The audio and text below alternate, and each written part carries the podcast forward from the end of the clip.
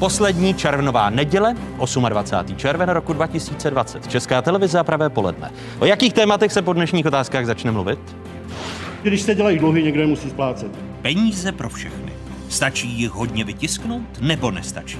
Diskuze ministrně financí Aleny Šilerové, předsedkyně Národní rozpočtové rady Evy Zamrazilové a ekonomky Ilony Švihlíkové. Ta pomoc právě nejde těm, kterým má tak rychle. Volání o pomoc. Kdo ji dostal? Kdo možná dostane? A kdo je určitě na řadě? Podle jakého klíče vybírat potřebné? A proč by nestačilo plošně snížit daně? Další téma druhé části otázek.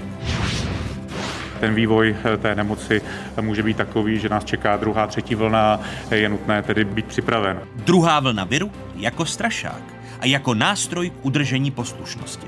Čeho se máme bát? A co, když se bát nebudeme? Diskuze vládního zmocněnce pro výzkum ve zdravotnictví Romana Primuly a epidemiologa Jiřího Berana ve druhé části otázek.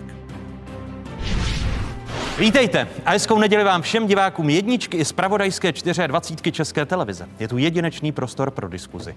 Módní slova, především politici si v nich libují. Zkušenost však praví, čím častěji se nějaké slovo v politickém slovníku objevuje, o to víc bychom jako voliči měli být na pozoru. Napadá vás v současnosti nejoblíbenější slovo vládních političek a politiků? Napovíme. Kdyby přišla nějaká krize, takže se musíme tou krizí proinvestovat. Musíme se z té krize proinvestovat. Chceme se proinvestovat, proinvestujeme z této krize. Je důležité se z té krize proinvestovat. Z krize bychom se měli zejména proinvestovat. My chceme se prostě tou krizí proinvestovat, proinvestovat, proinvestovat. My zkrátka z té krize se musíme proinvestovat. Pro investování se... Se chceme proinvestovat. My se chceme proinvestovat touto krizí. Horší časy začala tuzemská ekonomika prožívat už před pandemí nemoci COVID-19. A zdá se, že nadužívání modního slova proinvestovat se tuzemské ekonomice příliš nepomůže. Podle nejnovějších odhadů Organizace pro hospodářskou spolupráci a rozvoj bude letošní propad tuzemské ekonomiky pátý největší na světě. Hůře na tom budou už jenom Velká Británie, Francie, Itálie a Španělsko. Český hrubý domácí produkt podle OECD letos poklesne o necelých 10 procentních bodů. Slovenský o 9,3% bodu. Predikce HDP v Německu je minus 6,6 procentního bodu. Americká ekonomika má podle odhadu klesnout o zhruba 7 procentních bodů, švédská o 6,7% bodu. Čínská ekonomika se má podle OECD propadnout o 2,6 procentního bodu, jihokorejská o 1,2 procentního bodu. Dopadne pandemie COVID-19, respektive ekonomická krize, nejvíc na ty nejbohatší nebo naopak na ty nejchudší? I o tom budou dnešní otázky. Jejími hosty jsou místo předsedkyně vlády, ministrně financí Alena Šilerová. Vítejte, hezké nedělní poledne, paní ministrně. Dobrý den. Mé pozvání přijala i předsedkyně Národní rozpočtové rady, ekonomka z Národohospodářské fakulty Vysoké školy ekonomické v Praze, Eva Zamrazilová. Vítejte, hezký dobrý den. Dobrý den, děkuji za pozvání. A vítám ekonomku, docentku Ilenu Švihlíkovou, která je také součástí vládního nervu. Hezký dobrý den. Dobrý den. Docentko. Paní ministrně, zkoumáte na ministerstvu financí efektivitu těch vládních opatření, jestli opravdu pomáhají střední třídě a těm nejchudším? Tak zkoumáme především plnění těch opatření, protože my jsme sestavili takový eh, ten žebříček podle institutu Bruegel z Bruselu, eh, kolik vlastně investujeme do ekonomiky na základě těch jednotlivých opatření. To doporučil tento institut proto všem evropským zemím, aby byly srovnatelné v tom žebříčku. A vlastně my tam zkoumáme pravidelně a průběžně, jak se tato opatření naplňují. To znamená, kolik už bylo investováno efektivně do ekonomiky. A každého... Asi nejste příliš spokojená s covidem 1, covid covidem 2, ale i ta nejnovější čísla mm-hmm. u covidu 3 pro ty mm-hmm. větší a významné firmy se ukazuje, že zatím mm-hmm. není ta pomoc příliš administrovaná. Tak vy hovoříte o takzvaných záručních schématech, což covid 1, covid 2 přiznáváme otevřeně se příliš nepovedly. E, řekla bych, že to bylo dáno tím u toho prvního covidu, že se e, ty půjčky nabídly jako bezúročné, tím pádem se o ně žádali i firmy, které by na ně nedosáhly i před covidem. Co a COVID 3, že COVID jde to už je, jejich, COVID 3 data už mě velmi banky. zajímá. Ano. COVID-3 už mě velmi zajímá, protože v podstatě to byl, COVID-3 byl eh, vytvořen na základě prvního historicky zákona o státních zárukách, které připravilo ministerstvo financí, samozřejmě předložila vláda. A tam poskytujeme velké hm, záruky malým firmám do 250 zaměstnancům 90% státní záruku na úvěr do 50 milionů, to znamená 45 milionů. U těch firm od 250 do 500 80% záruku, tam mě to velmi zajímá. A já jsem pravidelně v kontaktu s zástupci bank, protože 20 bank se přihlásilo do tohoto, o tento projekt. Vlastně oni mají, my jsme poskytli záruku 150 miliard podle toho zákona, v první tranži 50 a multiplikací trojnásobek poskytují banky, čili až 500 miliard, necelých asi 480, 490. A já Ale zatím z těch bank, eh, No a České národní banky se, ano, teď se je ukazuje, otázka, že já jsem s tím bankami v kontaktu a vím třeba od ředitele komerční banky, že v prvním týdnu žádostí bylo za 9 miliard, nicméně mě zajímají uzavřené smlouvy. A v tuto chvíli, že ten dashboard, vlastně tu kontrolu těch, eh, to sbírání těch dat dělá Česká národní banka, zatím těch dat tam není příliš mnoho, takže tento týden všem 1. 7. budeme zase vykazovat plnění, včetně těchto záručních schémat, všech vlastně našich opatření, takže já budu určitě s bankami jednat, kde je problém. Buď je problém v tom výkaznictví, anebo je problém někde v tom zavírání smluv. A jste zatím a... znepokojena tím, že se ukazuje, že podle dat České národní banky, že ta pomoc se pohybuje zatím v řádu 100 milionů, ne, nikoli těch eh, Jo. desítek eh, miliard. Zatím, zatím jsou tam velmi nízká čísla, ale podle mého názoru ten problém může být na cestě v tom vykazování. Takže já to budu tento týden s bankami řešit, protože není žádný důvod. My jsme velmi tvrdě vyjednávali dny i noci s nimi, ten, tato záruční schémata, a má to velmi významně pomoci firmám vlastně v provozními úvěry. To podle mě je velice dobrý nástroj. Eh, Když se podíváme na data, jak se vyvíjí tuzemská ekonomika, zmiňoval jsem, že před eh, pandemí COVID-19 eh, se ukazovalo ochlazení tuzemské ekonomiky, zatímco v roce 2018 v prvním čtvrtletí rostla o 4,1%, od druhého kvartálu až do třetího kvartálu loňského roku rostla od 2,2 do 2,8% bodu. Loni na konci roku pak meziročně rostla o 2%, letos za první čtvrtletí o stejné procento došlo k propadu. Paní docentko, eh, vy patříte v rámci svého blogu na E15 ke kritikům některých těch opatření, že je zapotřebí pomáhat především eh, střední třídě a těm, z nich stát těží nejvíce. Jaká opatření postrádáte? Protože nejčastěji se právě mluví o podpoře OSVČ, o COVID-1, COVID-2 a COVID-3. Hmm. Uh, Víte, každá vláda hledá nějaký mix opatření a je pravda, že jak ta česká, tak ty zahraniční jsou samozřejmě pod velkým tlakem.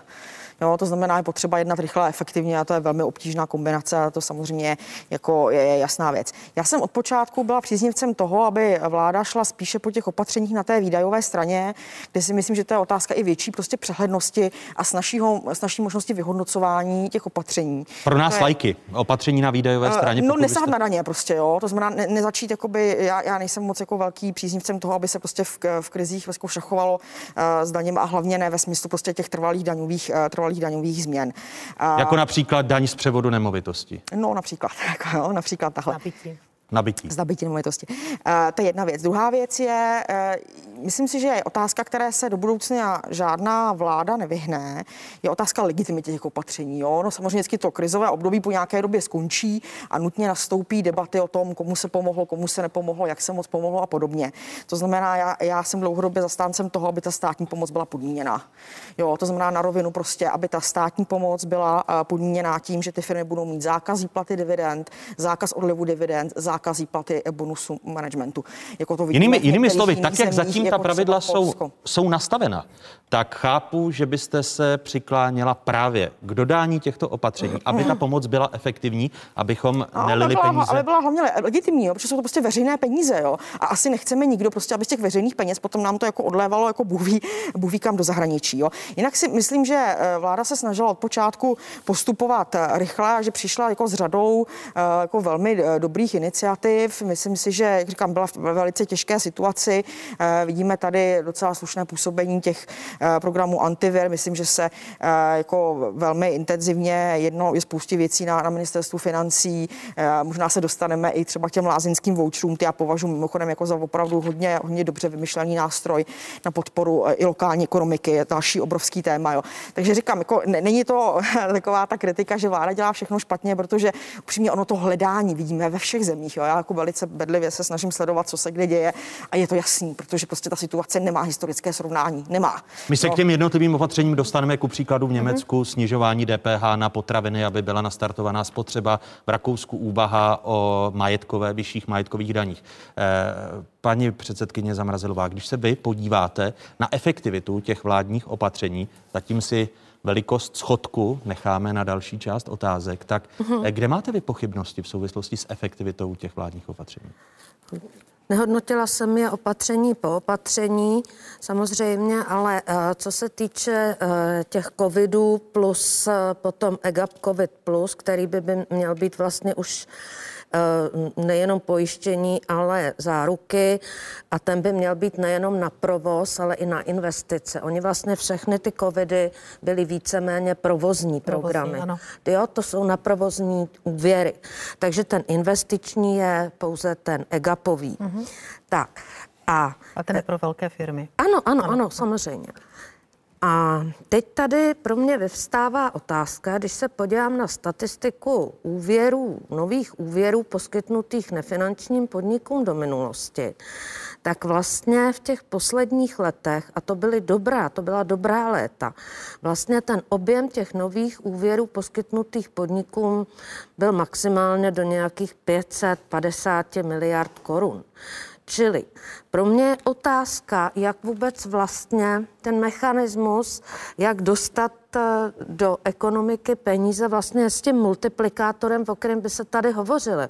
Já rozumím, já rozumím tomu, že třeba eh, bylo by dobře, aby ty letošní nové úvěry nepropadly, ten objem těch nových úvěrů nepropadl třeba o polovinu nebo já nevím o nějakou takovou hodnotu, ale myslím si, že víc než těch 500, 600 miliard korun se z toho prostě jakoby ani tou multiplikací přes ty banky asi eh, dostat nemůže. To je taková moje první poznámka. Jinými slovy, když se mluví o téměř tom bilionu nebo podobně. Já bych, tak... já bych o tom opravdu měla pochybnost, ale nechci to spochybňovat, jenom když se dívám vlastně dozadu a dívám se na to, ano, nasátí té ekonomiky a už jsme v první polovině roku. Ale to prosím pěkně není kritika, to je jenom prostě poznámka. Určitě je fajn Kurzarbeit, respektive antivirus. Ten se vlastně osvědčil, ten se jenom přebral z té minulé, z té minulé krizové epizody, to je určitě dobrá věc. Ale třeba mám velký problém s tím protažením ošetřovného, protože tady prostě už 1. června bylo na nemocnicích nějakých 120 lidí, z nich bylo 10 na přístrojích, nebyl důvod k tomu, aby lidi nechodili normálně do práce a prostě proč by měli čerpat to ošetřovné. Prodloužení ošetřovného tedy považujete Považuji za, za neefektivní? Chybu, za velice neefektivní, poněvadž tam je problém jak na té příjmové straně, že propadávají vlastně to, propadne eh, platba za pojištění, propadne vlastně daň a ještě navíc stát dává peníze. A ničím jiným, a znovu to opakuju, se nedostaneme z té krize, Eh, než eh, eh, prostě návratem rychlým do normálem a lidskou prací. Nic jiného netvoří hodnoty, než, než prostě lidská práce. Či tohle, tohle je něco, co bych asi viděla jako, jako neúplně šťastné a jako, jako předčasné. Jinak samozřejmě akceptuju to, co tady řekli obě dámy, ta situace je naprosto bezprecedentní, všechny vlády hledají ale my jsme v té situaci specifičtí. V tom bych ještě poznamenala, proč jsme vlastně čtvrtí od konce v tom očekávání toho OECD. hospodářského ano. výkonu. Je to, že my jsme prostě ekonomika, která si tu vlastní poptávku velmi těžce vygenerovává. My jsme velice silně závislí na exportu. Export tvoří zhruba asi 80% hrubého domácího produktu, takže my těmi domácími opatřeními naprosto absolutně nemůžeme, nemůžeme pomoci té zahraniční poptávce. Čili my můžeme třeba jenom jakoby tím antivirem, my můžeme stabilizovat to, aby lidé nepřicházeli o práci a pak samozřejmě eh, je otázka, jakým způsobem přesměrovat nebo nahradit aspoň částečně ten výpadek domácí te, pardon, té zahraniční poptávky, ale určitě nejsme schopni prostě, pokud by ten export propadl opravdu třeba 30%, tak to nenahradí žádná vláda. A proto ti Slováci jsou na tom také takto blízko těch 9,3. Pojďme teď k těm jednotlivým opatřením. Chyba? Můžu, můžu jenom krátce reagovat? Právě dobře, budeme dobře, reagovat dobře, na, te, dobře, na ty jednotlivé připomínky. Chybou možné prodloužení ošetřovného, jak naznačuje Eva Zamrazilová. No, já zatím musím říct, že jsem s dámami nijak výrazně nebyla v rozporu s tím, co řekli do této chvíle zatím. Eh, Co se týče ošetřovného, tak eh, já osobně jsem rozuměla tomu, že se prodloužilo, protože v podstatě pokud zůstaly školy zavřené a ti rodiče nevěděli, co s dětmi. To byla hlavně a otázka to byla ta- školství to byla otázka ministerstva školství. Já jsem měla problém s tím zvýšením na 80%, to říkám otevřeně. Ano. Já jsem proto eh, na vládě nehlasovala, řeknu to tady otevřeně, protože 80% ošetřovného znamená, že lidé s průměrnou mzdou a menší v podstatě jsou doma za 100%. A samozřejmě eh, objevovalo se to, že zdravotnictví najednou mělo nedostatek lidí a další segmenty ekonomiky. Takže já jsem navrhovala, ať to zůstane na těch 60%, ale souhlasila jsem s tím prodloužením, že co ti lidé měli s těmi dětmi dělat, pokud ta škola zůstala zavřená. Takže to jsme prostě řešili eh, za pochodu. Takže v tomto směru já prostě souhlasím, protože my potřebujeme skutečně motivovat a v tomhle směru já jsem eh, velice zastánce všech opatření, které motivují lidi pracovat. Protože my potřebujeme, aby lidé šli do práce. A pokud my... nedej Bůh by paní ministrně byla Mhm. mm-hmm. druhá vlna, tak eh, jaký je na vládě, jak se nehezky nečesky říká, koncenzus nebo schoda? Mhm. Mm-hmm. Jak by to ošetřovné vypadalo, nedej Bůh, pro tu druhou vlnu? My to samozřejmě neřešíme tuto chvíli, protože až nast, pokud by nastala druhá vlna, nevíme ani, jestli nastane, tak my víme, že už rozhodně nemůžeme tu ekonomiku zavřít, tak jak jsme ji zavřeli při první vlně. Takže my se na to musíme. Jiným, jinými naopak- slovy by tam nebylo těch 80%, Prostě pokud by... určitě bychom řešili, nevidím důvod, my se vracíme zpátky na 60, jako je podle zákona. Teď, jak skončí vlastně ta opatření, což je tuším na konci června, takže se vracíme na 60%, tak je to podle zákona, tak jak to mají běžně lidé, když prostě jim onemocní dítě, ale chápejte, tohle byla bezprecedentní situace. Nemohl ten rodič být doma jenom 9 dnů a jenom prostě po tu dobu, protože vlastně ta škola byla zavřená déle. Takže to jsem podporovala, nepodporovala jsem to navýšení, teď možná to nebude znít eh, příliš, eh, příliš eh, pro některé diváky příjemně, ale prostě já si stojím za tím názorem, že musíme podporovat především lidi, aby šli pracovat, protože i když prostě tady trošku nám vstoupila nezaměstnanost, nakonec to OECD, které jste zmiňoval, tak ono nehovoří jenom o propadu české ekonomiky, ale ono tam má další tři grafy velmi významné. Nezaměstnanost České republice pro, pro 2020, má tam stav veřejných financí pro 2020 všech těch států, nejenom České republiky, a má tam míru zadlužení a to jsou zase pro nás velmi příznivá čísla. Třeba u té nezaměstnanosti byt nám přiznává nějakých 3,6, uvidíme, jak to nakonec bude, tak nám přiznává opět nejnižší míru nezaměstnanosti, protože my jsme šli z 2,1, což byla dlouhodobě nejnižší nezaměstnanost v Evropské unii. My jsme Takže- tam měli, paní ministrně, dobrou základnu znovu, když Ano. se na ta data podíváme a pojďme si rozebrat ta jednotlivá Ano. opatření. A zajímá mě pohled vás jako uh, tří fundovaných dam na ta jednotlivá opatření. Ku příkladu to, co zmiňovala Ilona Švihlíková. Eh, Toto je ta prognóza OECD. Pokud by, nedej Bůh, eh, přišla druhá vlna, Mhm. tak OECD eh, nás opět dává na eh, páté nejhorší místo v rámci světa. HDP by se propadlo o 13,2%. Nejhůř eh, by na tom byla španělská ekonomika, pokles o zhruba 15%, Itálie, Velká Británie, Francie, jak vidíte, by poklesly o 14%. Daňový systém jako první bod. Ilona Švihlíková říká, že by do daní raději nesahala. Vy V tady tuhle při- chvíli, pozor, v tuhle chvíli, ve chvíli tuhle krizových chvíli. opatření, jinak to potřebujeme jako sůl, ale já myslím, jako v tu, ve- chvíli, kdy řešíte prostě akutní problém, tak bych se držela na té výdajové straně obecně a nezačínala dělat nějaké daňové změny trvalého charakteru. Ale k tomu OECD, víte, upřímně, jako hodně pracujete s tou jejich prognózou, ale oni jsou další, jako jo, prognózy Ano, jejich hromada. ano, ano, a oni se od sebe jako docela dost významně liší. Jo, takže já bych z toho zase nedělala takovou posvátnou krávu. No, jako, já, já už zažila hodně prognóz a Ano. zažila jsem to, že se revidovali osmkrát do roka. Jo. Takže jako, já si myslím, že je potřeba se dívat na ty ukazatele, co, prostě, eh, co se nám děje, to znamená, jaký je inkaso, jako jak vypadá DPH, jak se platí pojistní. Jo. Prostě, Ale hlavně všechny ty další prognozy jsou pro nás pozitivní. Je to, ta první je samozřejmě pro nás špatná, ale oni třeba říkají, že růst v roce 2021 by byl přes 7%, jo, což teda Ne, také obecně se počítá s tím, že vlastně to oživení ve většině zemí se objeví v roce 2021, ale nebude dostatečná, aby smazalo kompenzovalo ty ztráty, to Samozřejmě, znamená,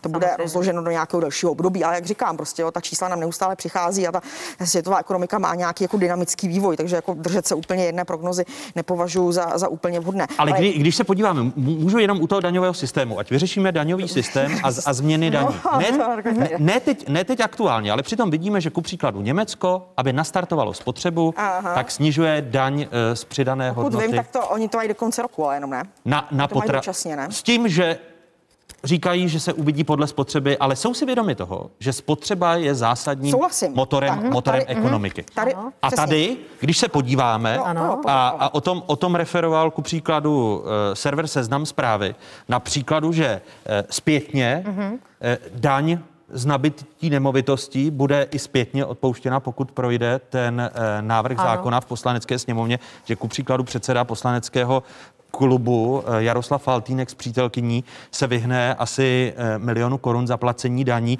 za byt eh, za 25 milionů. Je toto vhodná pomoc? Retroaktivně odpouštět daň z nabití nemovitostí, když se ku příkladu nesahá na snížení daně na potraviny. Rakouská vláda naopak uvažuje a, a má ten návrh v nejbližší době projednávat zdanění té nejvíce majetkové skupiny. Z vyšší zdanění právě těch bohatých. Eh, Proč o tom neuvažujete vy, paní ministrně? Mohu, tak my jsme se při, k tomu DPHčku postupně to, Ano. jak jste se ptal. Na potraviny. No, já jsem zásadně proti eh, snížení DPH na potraviny, protože to téma se vrací um, už dlouhodobě, nejenom v souvislosti s pandemí. A řeknu vám proč. Proč, co mi na tom vadí. Protože kdybychom snížili eh, p- DPH na potraviny, tak eh, když pominu to, že by to byly desítky miliard, záleží si na jaké potraviny, si na všechny a tak dále. Pokud na všechny, tak by to bylo třeba desítky miliard do rozpočtu. To teď nechám být stranou, ale komu by ty peníze zůstaly? Komu by ty desítky miliard zůstaly? Zůstaly by řetězcům a to je absolutně něco, co v žádném případě tady nedopustíme. Jakou máte záruku, že ty řetězce se o to podělí? Já si A myslím, tím že... chcete říci, že německá vláda, když sníží DPH na No, potraviny, ano, takže dotuje, dotuje Budu- řetězce, budu- když ne, ne, ne, DPH budu na reagovat. potraviny v Německu Oni 5%? si to v životě nedovolí v Německu. To, co si dovolí v České republice. Takové marže, bych jaké podpořila. jsou v České republice, Bohužel. jsou prostě nehorázné, nehorázné. A myslím si, že na pandemii, jestli někdo vydělal, tak to byly především řetězce s potravinami. Ti na tom vydělali absolutně bezprecedentně. A už je čas, už je čas, a já to tady řeknu klidně na kameru, i když si asi eh, proti sobě poštvu řadu různých, různých zástupců řetězců, ale je mi to v tuto chvíli jedno, bylo je na čas, aby se podělili prostě s lidmi, aby ty marže snížily a prostě, aby se to promítlo do ceny potravin. Takže to je jediný důvod, že prostě oni, co si dovolí tady, si nedovolí v Ale, Německu. ale Ne. tím, tím, si No, proti, tím si protiřečíte, protože byste mohla snížit DPH na potraviny a přijmout taková opatření, když v Rakousku, ku příkladu, uvažuje vláda eh, Sebastiana Kurce o zastropování cen energií a podobně, Hmm. aby A, a cenové kontroly v Polsku, to je taky návrh tímhle tím směrem, přesně, aby k tomu No. no. nedocházelo. Paní ministrině má, má, má, pravdu, že skutečně u nás, jako, jako, jako když zvýšíte DPH, no to se to v těch cenách obrazí raz, dva. Mm-hmm. Ale když jde dolů, jenže to bohužel platí u těch ubytovacích mm-hmm. službách, to není o tom, že se zlevní ubytovací služby, ale o tom, že hotely Tak tady je to protikrizové opatření, které počítáme, no, že to ale jako ne, neříkejme, že to je pro lidi, je to prostě Mhm. pro hotely a šáhnou si na jsme i marži. neřekli, to jsme neřekli. Jo, to znamená, No, ale DPHčko proti krizovým tady opatři- jednoznačně, bohužel, jako já se taky obávám, že kdybychom s ním začali měnit, tak se to neprojeví na To znamená, vy, vy, vy, vy, vy byste také p- po vzoru Německa nesnižovala DPH na potraviny na Já se 5%. obávám, že by došlo k tomu, co říká paní ministrině, že by se, ta, že by se nesnížily ceny a prostě by, by, by, by šly do marže. Já si myslím, že tady máme jiná opatření, která, kterými A můžeme my podpořit, regulaci eh, prostě cen, prostě v, v tržní ekonomice je prostě něco, co běžně, já nevím, říkáte, že Rakousko to zvažuje. Já, se, zvažuje cenovou já se regulaci. samozřejmě na to podívám, na ty, na ty návrhy, ale je to něco, co v tržní ekonomice prostě není běžné, že bychom regulovali ceny. No, ta krize paní ministrně běžná. Ale- a, a přece Ale- není asi běžné, aby největší náklady této závažné krize než nesli ti nejchudší anebo střední třída. Mhm. A miliardáři vytahali ze státu přes různé státní záruky, o kterých budeme ještě mluvit, vy Smartwings, eh, desítky milionů korun. O tom budeme bavit, Ano. se? O tom se takže, budeme bavit. takže vy to- to neuvažujete fér. o tom, že byste v letošním příštím Eh, roce sáhla na snížení DPH ne, na neuvažujeme a právě proto, aby to nezůstalo řetězcům. Ale pokud říkáte, že v Rakousku, v Polsku touhle cestou chtějí jít, já se s tím ráda seznámím, nevím teda, jak Němci to řeší, ale tam si myslím, že ty řetězce si to prostě hold nedovolí. Je to prostě Technickou- Německo. technickou A e, to je, pokud by tady nebyla záruka, ta záruku nemáme, tak to prostě nemá smysl. Nechají se ty řetězce. A už dneska mají naprosto nehorázné V Německu, v Rakousku není zdaleka, já s dámami souhlasím v tomhle, protože v Německu a v Rakousku není ta koncentrace těch, e, těch e, vlastně mezinárodních nebo vlastně zahraničních. Oni vlastně by to nechali těm svým domácím. Jsou jejich řetězce, mm-hmm. to je těm, jejich řetězcům. V tom je ten obrovský rozdíl. My tady máme nějakou žabku, ale, ale jinak prostě to je všechno. Tak to nevím. Dámy, ale, ale nevy, Takže nevypovídáte vlastně všechno- také o neschopnosti státu. Tady paní ministrně do Z kamery. minulé doby. Tady paní ministrně do kamery řekne, že si nahněvá řetězce, ale zároveň Mně to žádné jedno, ale opatření... je mi to no, jedno. No, ale, ale žádný důsledek to mít nebude. Protože jestli to chápu správně, Důsledek to nebude mít, že dokud bychom neměli jistotu, že se to projeví v cenách pro koncového spotřebatele, pro toho, jak vy říkáte, chudého občana, tak to nemá smysl dělat. Přesně A tu tak. jistotu nemáme. ale tím uh, opět, pokud, uh, když Ilona Švihlíková říká, tak na jaké daně byste sahala, aby tady Dlouhodobě. ta, dlouhodobě, aby tady v rámci důsledku té koronavirové pandemie došlo k zásadním změně daní, aby to nebyli zaměstnanci, eh, kteří a střední třída, která bude chudnout, a ti nejbohatší, protože zmiňoval jsem Rakousku, tam se uvažuje o zvýšení majetkových daní. A tady za nabití eh, bytu budeme retroaktivně odpouštět daně. Mohu k tomu, k té nabývačce. My jsme to museli stanovit k nějakému datu, protože samozřejmě v okamžik, kdy se kdy ten, tento záměr sdělila, tak zamrzl trh s nemovitostmi. Takže my jsme museli říct, uděláme to tam, kde byli vklad do konce prosince 2019, protože tím pádem, aby ti lidé se nebali, nebáli uzavírat smlouvy. A využili jsme to jako, toto je typická daň, která je prostě úplně nesmyslná. A jediné, proč jsme ji celé roky drželi, bylo to, že je tam 13 miliard inkaso. Daň z nabití nemovitosti. Nabití. Je nesmyslná, platí jenom občan, ten chudý občan, jak vy říkáte. Právnické osoby bohaté ji neplatí, protože to udělají převodem obchodního podílu. Tím pádem se této daní vyhnou a dělají to tak všichni. Se podíváte na ty eh, velké baráky v Praze, tak se to nijak ne, jinak nepřevedlo. Eh, Když se No vidíte, podíváte ale, na ale, novostavby, ale, ale chudý občan Tak si- asi nekupuje nemovitosti za 25 milionů. To ne. Tak Takže- Takže... jestli, eh, doufám, že mě nechcete teď podsouvat, že jsme to udělali kvůli Jaroslavu Faltínkovi, to bych Ne, teda já to, já to uka, za uka, úplně ukazuji absurdní. jako příklad absurdní daně a, a sahání na daně, eh, které asi neuleví Ale nemá, pracujícím a nemáte nejchudším. jenom, nemáte jenom takovéto nemovitosti, kupují si lidé za 3 miliony, za 4 miliony, za 2 miliony. A jestli oni, jestli kupují si malé byty, kupují si malé domky a když tam ušetří 4% na začátku, kupujete si třeba za 5 milionů, 4 miliony hypotéka, 200 tisíc máte, 200 tisíc hned na začátku ušetříte. Za tím opatřením si to stojíte, přijde vám, přijde vám vhodné začínat Ano. Zrovna Stojím si za ním, tímto. protože nemovitosti šly teď dolů, vidíme to, že klesaly nájmy. Stojím si za tím, že, tato, že nebyla by nikdy vhodnější doba tuto. Já jsem se dva, přes 20 let věnovala, no se kdy zhodila port, přes 20 let jsem se věnovala finančnímu právu, učila jsem externě na právnické fakultě Masarykovy univerzity v Brně a diskutovala jsem to s řadou expertů, docent Radván, docent Boháč z Prahy, z Brna. Tato daň je prostě nesmyslná. Platí jenom Když opozice občan. chtěla zrušit eh, v časech dobrých, Opozice, která ji jste- zvyšovala, která ji naposledy jste- zvýšila. Ale, ale když ji chtěla ona snížit Ano, v časech to eh, rozpočtové dobrých, dopady. tak jste zároveň vy eh, ji snížit nechtěli. Takže Rozpočtové dopady hrály roli, přesně tak. Můžu? jakou, jakými daněmi byste Můžu, tedy... já bych jenom k tomuhle Ano. ano. ráda dodala, jestliže už to jednou padlo do éteru, tak se to muselo, mm. muselo udělat. Mm. To je samozřejmé, protože ten trh opravdu zamrzal potom a k tomu, do, takže prostě když už se to jednou dostalo do toho veřejného prostoru, pak už nebylo cesty zpátky.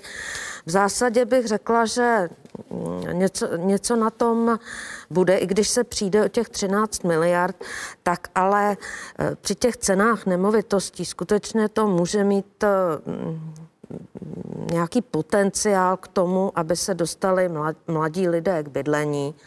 To, myslím, je pravda také.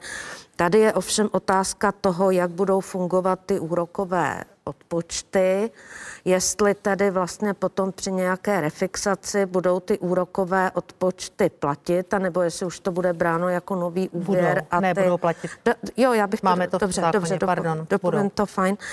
Ale, ale tak, aby samozřejmě nepropadly ty, um, jaksi ty uh, příjmy jenom z titulu toho, že bude zrušena tato daň, tak asi by měl, měl logicky následovat krok zvýšení eh, daně z nemovitostí jako takové. A to ne nik, nikoliv tedy, dejme tomu, u toho prvního bydlení nebo u toho bytu či domku, eh, které, které tvoří tu střechu nad hlavou, ale jednoznačně u těch investičních bytů či domů. Ale já bych tuto debatu asi nechala spíš na tu dobu, až se bude hovořit o té důchodové reformě, protože tady prostě bude potřeba přistoupit ke zdanění aktiv. Kdybych, kdybych vám ale namítl, že se to netýká jen důchodové reformy, ale že se to týká obecně hospodaření státu, no, protože e, se dostaneme za pár okamžiků k, k rozpočtu a právě k deficitu půl bilionu korun. A to se nebavíme o rozpočtu O v roce, dva, výhledech přesně, v roce samozřejmě. 2020 2021. Jak byste tedy, abychom ukončili daňovou část, e, na jaké daně byste sahala, paní? Já si myslím, že jako to, co nám tady jako dlouhodobě absentuje, je prostě nějaká elementární daňová spravedlnost. A ta se teď podle mého názoru dostane hodně do popředí, protože samozřejmě eh, ten schodek nebude jednorázový, to je logické. Eh, To jako dost dobře nejde během jednoho roku zaškrtat 500 miliard, to je nesmysl, to znamená, že schodky se potáhnou eh, několik let v závislosti na tom, eh, jak se nastartuje ta ekonomika, jaký bude ten hlavní motor, čemu se taky ještě doufám dostaneme. A eh, co to znamená? No znamená to, že se musíme podívat jako do měl prospěch těch opatření, jak kdo je platí, že jo? A to bude teda jako opravdu velký nepoměr, protože u nás skutečně všechno stojí a padá s DPHčkem, že jo? To znamená regresivní daň, to znamená daň dopadající nejvíc na ty nejchudší, no a potom to jsou samozřejmě zaměstnanci. Já už dlouhodobě prostě upozorňuji na to, že není normální, není normální, aby inkaso v konjunktuře, v konjunktuře, aby inkaso prostě právnických osob bylo menší než fyzických. Jo, a ty fyzicky to jsou všechno to není, zaměstnanci to de není, facto. to není. To Jako je. Pokud vemete ze zaměstnanci, ze závislou činností, tak to zaměstnanci. pak ano, Jo, jinak prostě ne. a to jako opravdu mi nepřijde úplně jako, jako běžná situace. Jo? To znamená, ten náš mix je strašně regresivní. Mě ta daň z nabití nemovitostí samozřejmě prostě vadí tím, že už u nás ty majetkové daně jako jsou de facto neexistující a jedna z těch Hmm. posledních se ještě zruší a ještě se vlastně ničím nenahradí. Jo? Takže u nás skutečně jako ten rozpočet na tvrdo prostě si platí nejvíc ty nízkopříjmoví a zaměstnanci. Ty to tady ty to prostě drží jako. Drží své ty to- miliardáře. Ty to drží, jako, jo, a pak ty peníze jako se dívají, jak to odplouvá jako někam jinam. To prostě je neudržitelný dlouhodobě. Jo. A možná bych Vy byste, zmínila- vy byste tedy šla do uh, vyššího zdanění, protože ku příkladu to Rakousko uva, uvažuje o, Leda zave, kdo uvažuje a taky uvažovat bude samozřejmě. o, o, zave, jo. o zavedení milia, milionářské daně. Eh, Určitě kategorie majetkových daní je potřeba posílit a vůbec, víte co, jako dostat ten mix do rovnováhy prostě, jo, nějaký elementární. Znamená, jestliže mám velmi silnou degresivní daň, což je to DPH, tak je optimální to vykompenzovat nějakou progresí, abych tam měla prostě elementární rovnováhu, že jo. Jinými, A jinými slovy, slovy daně. progresivní zdanění fi, eh, právnických osob. No, anebo fyzických, že jo, tak potom se možný jako o tom samozřejmě dá bavit, jo, ale prostě ten Fy- mix v tuhle chvíli To není. znamená zaměstnanců? Eh, no tak můžou to být ty fyzické osoby, můžete tu progresí různě nastavit. Já bych samozřejmě preferovala, na rovinu řečeno, bych preferovala u tě- eh, zaměřit se na právnické osoby a možná ani nezvyšovat tu sazbu, protože to vždycky vyvolá jako takový, jako, eh, bych tak řekla, jako mezinárodní bengál, ale prostě jít eh, cestou rozšíření základu na ně. Můžu. Uh, náro, ještě Já Národní rozpočtová rada, ano, paní ministrně, protože doufám, že neodpovíte, že do konce volebního období žádné daňové Ne, já změny vám nechystáte. doplním, kolegyně. Eh, Já Evo, Evo tady- Zamrazilová, jak byste sahala na daně, aby pokud možno se eh, schodek v roce 2021 nepřiblížil k nějakým tře, eh, tře, třech stům miliardám, třema stům miliardám. Takhle, já se na to prostě korun. dívám tou optikou dlouhodobé udržitelnosti těch veřejných financí. Takže myslím si, že ten mix, že pokud se bude hledat nový mix a tady s paní docentkou Švihlíkovou souhlasím. Tady samozřejmě bylo původně potřeba v té transformaci vytvořit nějaký, dejme tomu, kapitál, zvýšit aktiva té ekonomiky, takže, takže prostě tady ten nepoměr v té době byl spravedlnitelný, ale teď už eh, opravdu tady, tady eh, ta aktiva v tom hospodářství jsou a je potřeba se v tom daňovém mixu na ně soustředit více, než na to zdanění té práce. S tím bych souhlasila. A určitě bych si ale nemyslela, že by mělo jít cestou uh, nějakého progresivního zdanění práce, protože si připomeňme, že vlastně ta sedmiprocentní solidární daň byla zavedena jako přechodná v minulé krizi a nic není tak trvalého, někdy říkáme, jako ta přechodná opatření. U nás řada Takže přechodných opatření, tak vlastně říkajíc na věky. Nikdy tedy i n- e, nebyla, nebyla zrušena, takže e, tady si myslím, že ta progresivita pro, z mého pohledu by byla dostačující, ale co se týče té mm, rozšíření základu daně z právnických osob, případně daně z majetku, to bude stejně ta cesta, kterou budeme muset jít. A já si myslím, že tady pravděpodobně předjímám, ale jestliže přišla z OECD už nějaká zpráva návrhu důchodové, reform, eh, důchodové reformy, tak já si myslím, že jestliže eh, tam je nějaká část A, jaké by měly být důchody, tak ona tam bude pravděpodobně i ta část B, na, na jaké typy příjmů by se vláda v té dlouhodobé neudržitelnosti hrozící měla soustředit. Takže já bych to fakt neviděla jenom tou optikou roku 2021 až 2022, ale ten mix opravdu neodpovídá, neodpovídá těm současným podmínkám a asi je potřeba do něho sáhnout. Budete sahat, Tak. paní ministrně, do nějakých Já musím, změn? ale, musím Ano. ale zareagovat. Tak, ještě k té daní z nabití nemovitých eh, věcí. Ona, eh, ta opatření, to je takový balíček, tam toho je víc. My jsme se soustředili na tu daň z nabití, ale třeba ty investiční byty, máme tam zkrácení takzvaného daňového osvobození na daní z příjmu eh, pro ty, kteří vlastní jiné nemovitosti než ty, kde mají trvalé bydliště. Trvalé bydliště samozřejmě neřešíme, to podporujeme maximálně, ale pokud tam někdo trvalé bydliště nemá, má další, protože máme x lidí, kteří, jak vy říkáte, kteří mají x investičních bytů, to jsou třeba i desítky.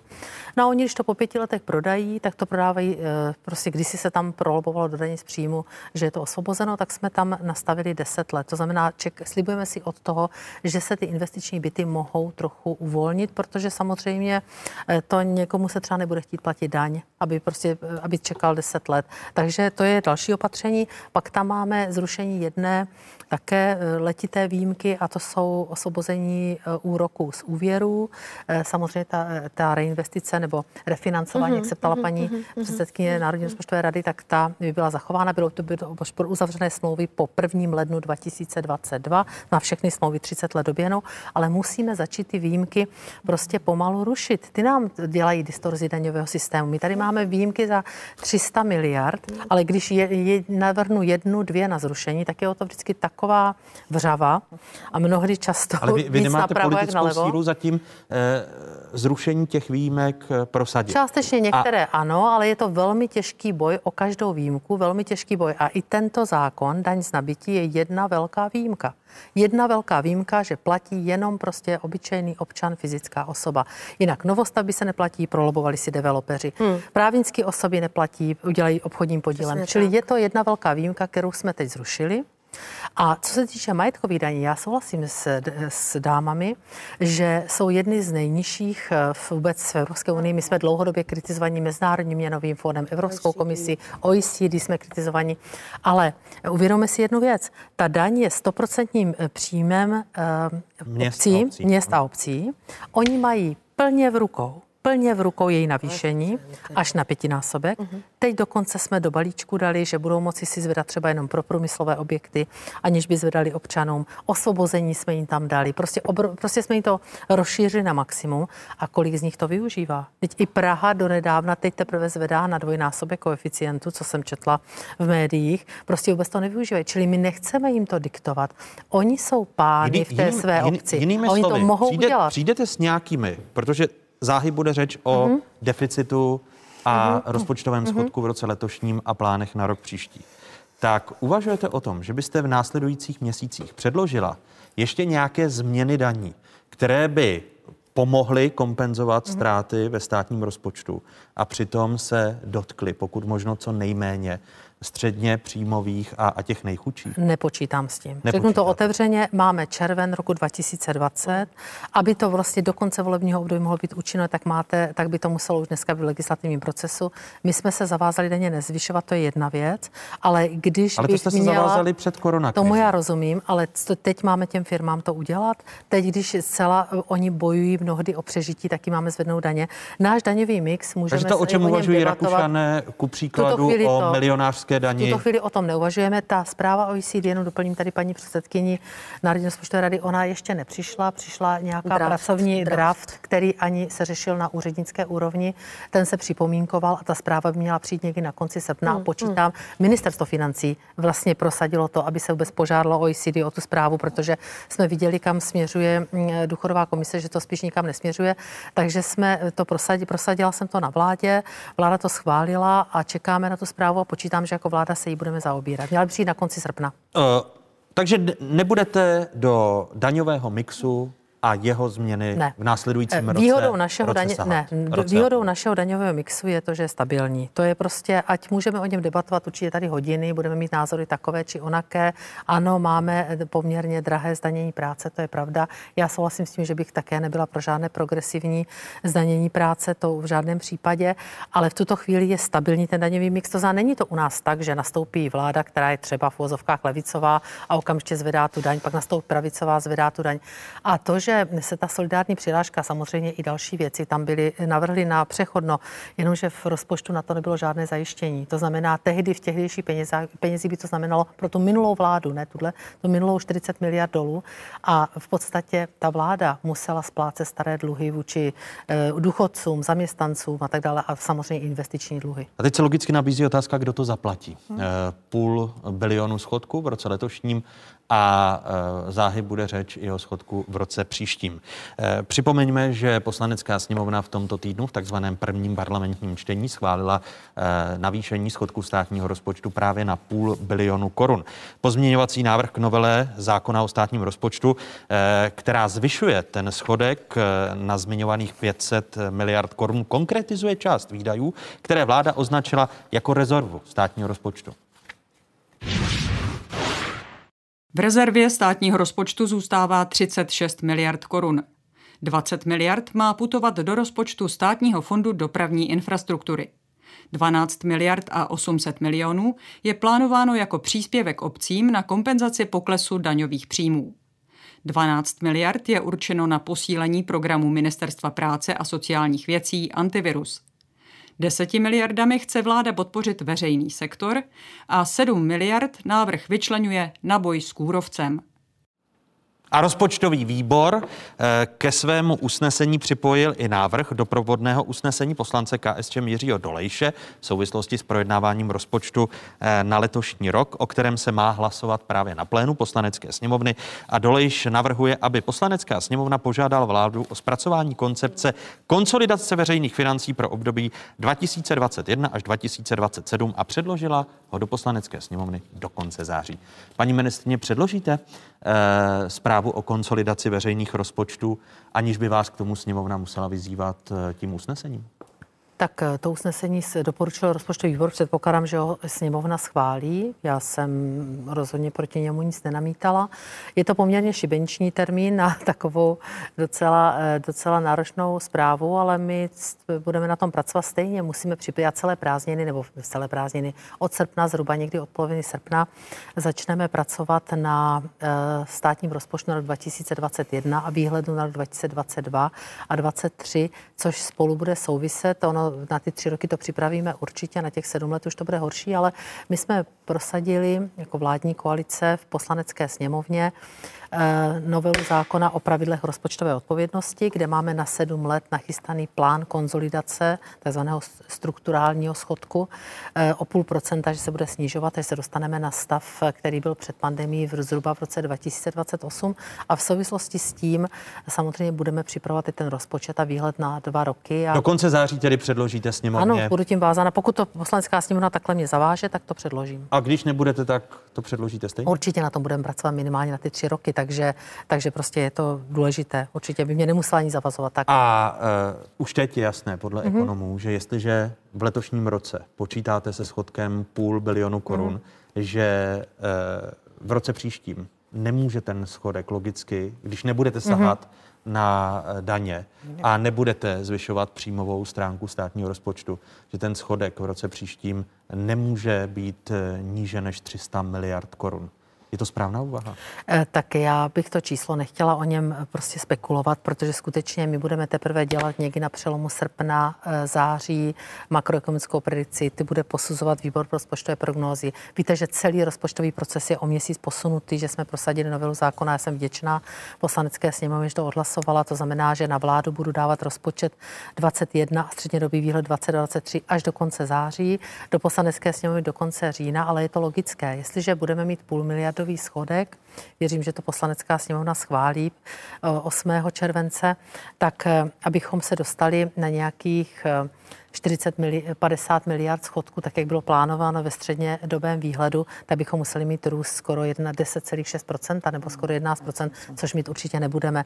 Takže je logické, že pokud máme udržet důchody, máme udržet věci, investovat, protože ta investice je důležitá, tak eh, ty investice jsou důležité, tak eh, nemůžeme prostě takový to, nemůžeme se prostě dostat zpátky do toho schodku. A to byl i náš spor o pravidla rozpočtové odpovědnosti. jinými slovy, eh, rozhodně se v deficitu pro rok příští nedostanete po 300 miliard.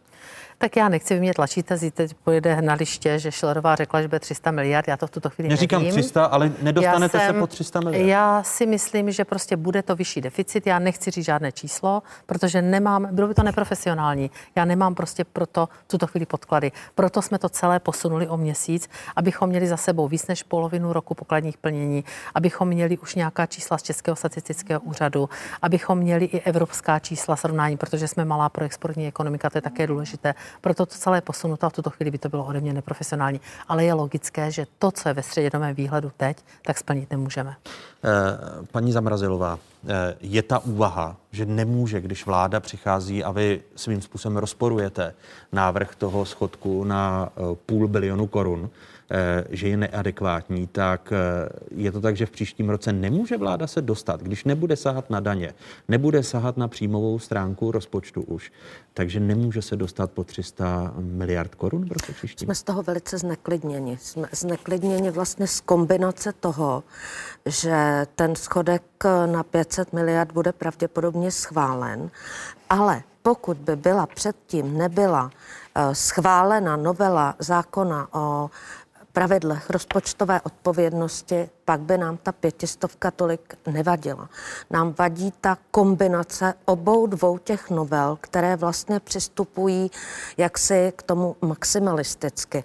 Protože jestliže by ta, ten výdajový prostor vlády byl v těch dalších, dejme tomu, řekněme, jenom třech letech vyčerpán, pak by, já jsem si původně pracovně vytvořila um, odhad schodku 250 miliard korun. Tady tím číslem 300 miliard já jsem prostě absolutně zděšena.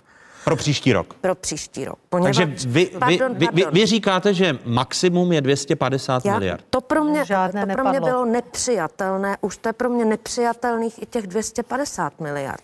Poněvadž asi eh, my se tady eh, dostane, dostáváme k tomu, že letos budeme na 40% hrubého domácího produktu. Na přes rok bychom tedy touto optikou byli na 45, další rok poté na 50 a v roce 2003 bychom naráželi na dluhovou daňovou brzdu zhruba. Jistě, že ano, poněvadž jestliže by to bylo 300 miliard v roce 2021, potom dejme tomu 250 nebo 200 v roce 2023, 2022 2023, tak jsme opravdu někde přes 50% hrubého domácího produktu. Já se musím nutně vymezit k tomu, k tomu vyjádření, že krizí se neproškrtáme a že se s ní proinvestujeme. My se tou krizí hlavně nesmíme prodlužit.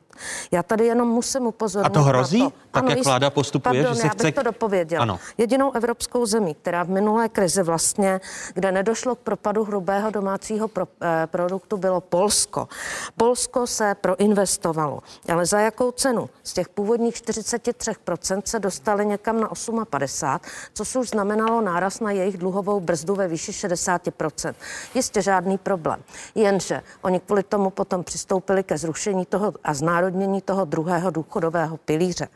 Další věc. Slovensko také proti nám mělo tu fiskální politiku v té minulé krizi podstatně volnější, také zdaleka tolik nepropadlo. No a teď se by se měl ten veřejný dluh země zvýšit na 60%, díky tomu, že oni mají to zadlužení vyšší. Teď mluvíte o kom? O, Polsku? o Slovensku, o Slovensku, Aha. o Slovensku mluvím. Dalším příkladem je Slovensko. A teď vlastně 8. května agentura Fitch snížila hodnocení, zhoršila rating hodnocení Slovenska a to nikoli kvůli koronaviru, ale kvůli tomu, že minulé vlády trestuhodně promrhaly mohutný hospodářský růst v předchozích letech. Tak, mohu... tedy, tedy vy říkáte, že vláda dělá chybu, protože se chce touto krizí ne proinvestovat, ale prodlužit? Mně jde o tu kombinaci letošní pětistovky a e, rozvolnění těch rozpočtových pravidel pro, ta, pro ty příští roky.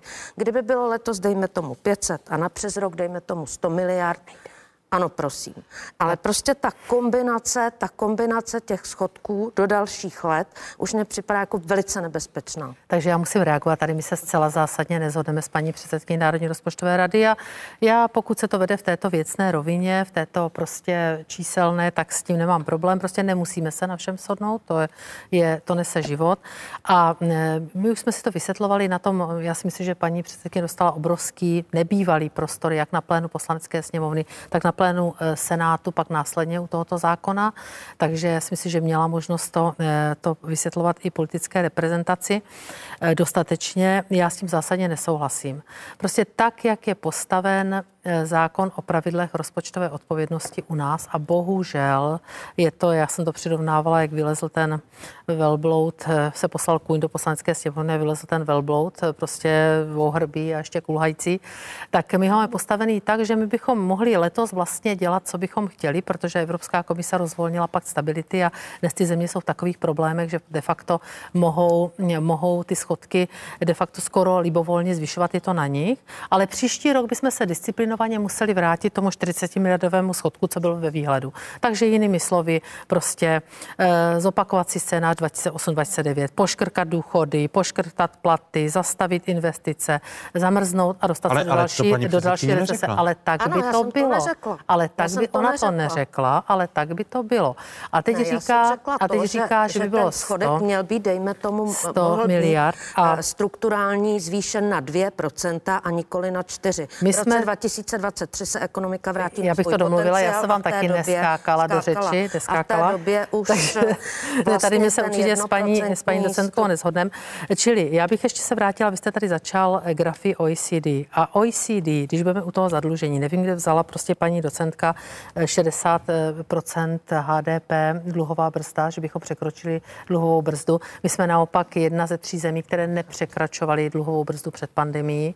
Například Německo už se jí pomalu blížilo 60% HDP, my jsme byli kolem 30% HDP a pořád zůstáváme i OECD pro 20 s tou velkou mírou zadlužení nám nechává třetí nejnižší místo. Právě proto, že my jsme začínali z té nízké základny. A pro, pro, proto, proto, vám nepřijde, a proto vám nepřijde nezodpovědné to během tří, čtyř let eh, a je otázkou, jestli se bude, tak jako v roce 2008, jestli budeme dál tisknout peníze a budeme odsouvat my zásadní, zásadní My peníze problém. netiskneme, proto prosím neříkejme, my netiskneme peníze. My jsme byli no, bude právě, se to, funko, bude se to platit z dluhopisů, takže stát ano, si bude půjčovat. Ano. Podívejte se, za jaký si půjčeme úrok. Půjčeme se za průměrný vymysl, úrok vy, kolem vy myslíte, 1%. Vy myslíte, že to bude... Někdo že to bude v uvozovkách na dosmrti, že když všechny státy ne. vrhnou obrovské Ale... množství dluhopisů na trhy, že to může ekonomicky Ale fungovat? máme tady ještě novelu zákona v České národní bance, ta může vstupovat na sekundární finanční trh, to znamená, může od těch bank, institucí a tak dále kupovat ty státní dluhopisy, tím dávat likviditu. To jsme všechno jako balíček opatření prosadili, ale uvědomi si jednu věc. Všechny země Evropské unie, a já si myslím, že ta srovnání máme, a že my patříme k těm, kteří právě nastoupili před do té krize s perfektní základnou. Tam jsme si právě vytvořili ten polštář těmi veřejnými přebytkovými státními financemi, eh, přebytkovými zdravotními pojišťovnami, přebytkovým výběrem sociálního pojištění, zdravým bankovním sektorem, který nám teď velmi pomáhá. A my prostě nemůžeme se proškrtávat. Já s tímhle zásadně nesouhlasím. Hej. To je jediná cesta, která nás dostane eh, rychle z tohoto, z této, z této Paní docentko, jsou na místě ob, obavy Národní rozpočtové rady? A já to vidím trošku jinak. Víte co, to, co se poměřuje, to, co se světově srovnává, je dluh HDP, ne? A to se teď zhorší vlastně u všech zemí, protože ano. dostanete dvojí úder. Ve všech zemích poroste prostě deficit, to se vám odrazí ve dluhu a ve všech zemích se propadne HDP. Jo? Takže prostě ten, eh, ten poměrový ukazatel se, se zhorší. Ale zároveň je potřeba si říct, že i když eh, vláda bude konat, a to jsem samozřejmě ráda, že bude, tak ta ekonomika prostě není jojo. Jo? Když prostě se propadnete, tak hnedka nevyletíte zase někam vzhůru. Takže je poměrně logické, že ta ekonomika, a určitě nejenom naše, ale i to ostatní, prostě budou dlouhší dobu vykazovat nějaké deficity. Jo, a upřímně řečeno, abych se opravdu spíš a bála jsou, toho. A jsou smysluplné. Uh, to těch... potom je potřeba jít jako do té struktury, ale obecně prostě si myslet, že se z 500 miliard dostanu na nulu a že to jako někde seberu, no tak v tu chvíli opravdu jsme spíš, abych řekla 2012, 2013, teda upřímně řečeno, jo. To by bylo v tomhle ohledu, bych řekla, no ano, tak nějak jako relevantnější. Chápu to, že vlastně říkáte, že spousta zemí bude najednou vydávat dluhopisy, to znamená, ta akce bude koncentrovaná, budou hledat refinancování, že jo. Uh, na rovinu si myslím, že spousta zemí půjde prostě prim, uh, půjde tím, že bude monetizovat dluh, jo. To nebude u nás, ale jako věřím tomu, že spousta zemí do tohohle půjde, jo. To je taková jako poznámka, uh, poznámka na okraj, jo. Ale pro mě opravdu jako není problém to, že tady prostě bude schodek a, a ani to, že bude jako několik, uh, několik let, protože to chápu jako takže, takže, když, takže když bude 300 jako miliard schodek v příštím roce... Ne, mě jde o to, jakou strukturu ten schodek bude mít a jestli, za prvé, teda jestli tam bude, já se, já se budu otrávat s tou daňovou spravedlností, jo, protože ty majetkovým daněm ještě, jo, ona teda není jenom jako nemovitosti, ona je taky dědická darovací, jako jo, ale a tam může být progresivní. Krajová, no, když se zavede progresivní, tak vůbec nemusí být okrajová. Jo, to znamená, je, to je jedna věc. Ale druhá je prostě, jestli ta vláda bude schopná v rámci těch návrhů definovat ty základní motory tak, aby ten poměr dluh HDP se začal snižovat. Jo, protože to je prostě e, základní. Já bych řekla, že prostě musíme prostě z té krize vyrůst. A to je to základní, jak přece jakým způsobem se dneska vypořádáváme z dluhy. Všechny země víceméně, kromě těch, které provádí velmi zemovou politiku, jako Japonsko, a to nechám stranou. Jo, to znamená, jestli Ale ta vláda mají zadlužení, tam nastavit. No to oni to dluží sami sobě, že jo, kupuje to centrální banka, má nějaký perpetuum, perpetuum mobile a nikoho to nezajímá, že mají, kolik mají 250% HDP. 250%, no. přesně tak. Jo, ale tady jde o to, prostě, aby tam byly ty růstové motory, to znamená, aby ta vláda definovala, jo, co, co bude ten motor, který tu ekonomiku nakopne a jak bude teda schopna snižovat ten poměr dluhu k HDP. A potom, jako, říkám, s tím jako nemám jako nějak, nějak zásadní, zásadní problém. Jo. A opravdu, eh, když se podíváme i na ty ostatní země, tak vidíme, že eh, řada z nich se počítá s tím, že to, ten dluh bude trvat jako delší, delší dobu a vidíme, že už uvažují některé právě, jak budou formulovat tu svoji hospodářskou strategii, jakým způsobem prostě ty růstové motory najdou a jakým způsobem budou podporovat. A to bude to základní. To bude to základní, jak efektivně ten stát Přesně bude tak. schopen tu ekonomiku nakupnout. A, a teď se můžeme bavit, o jakých komponentech to bude. Ano. Že? Já, pak, já jsem chtěla jenom dvě věty říct, že souhlasím s tím, že je potřeba vidět, co je strukturou toho státního schodku, co všechno ten státní rozpočet vlastně platí. Že platí eh, do zdravotního pojišťovny, že platí celou řadu prostě prostředků i za další součástí vlastně těch veřejných financí. A to je to podstatné. Do zdravotnictví teď půjde v těch dvou letech 50 miliard.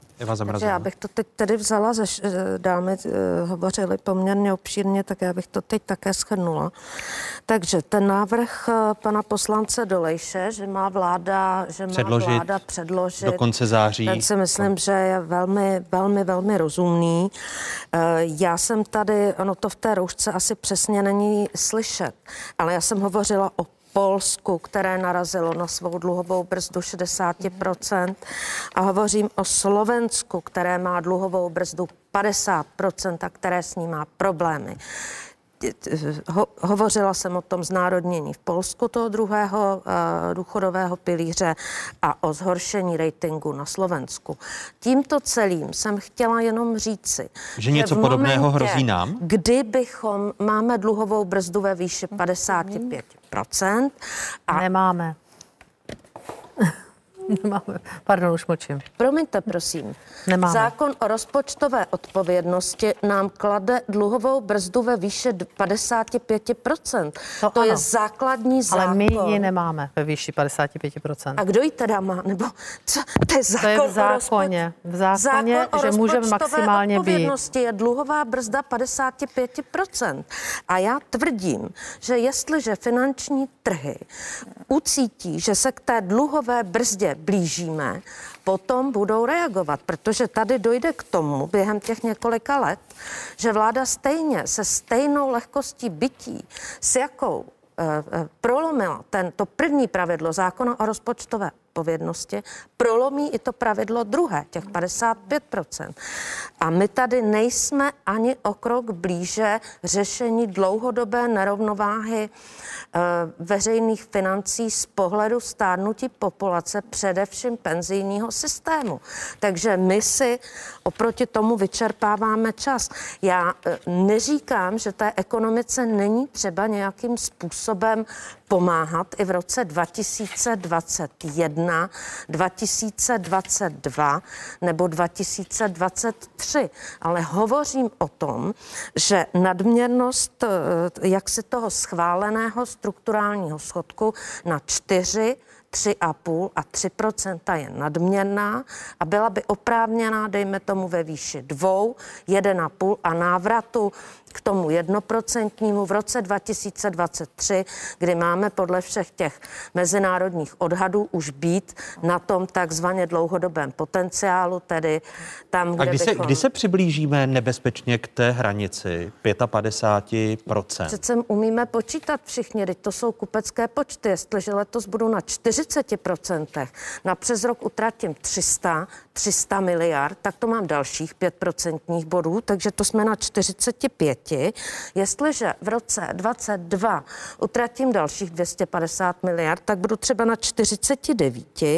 A jestliže... Ale ta ekonomika třeba poroste, ne? Je to tak, poměr, to se nedá takhle HDP, počítat vůbec. Jako, přesně tak. Spousta se omlouvám, je to, je to zajímavá debata. A přepne, přepneme si...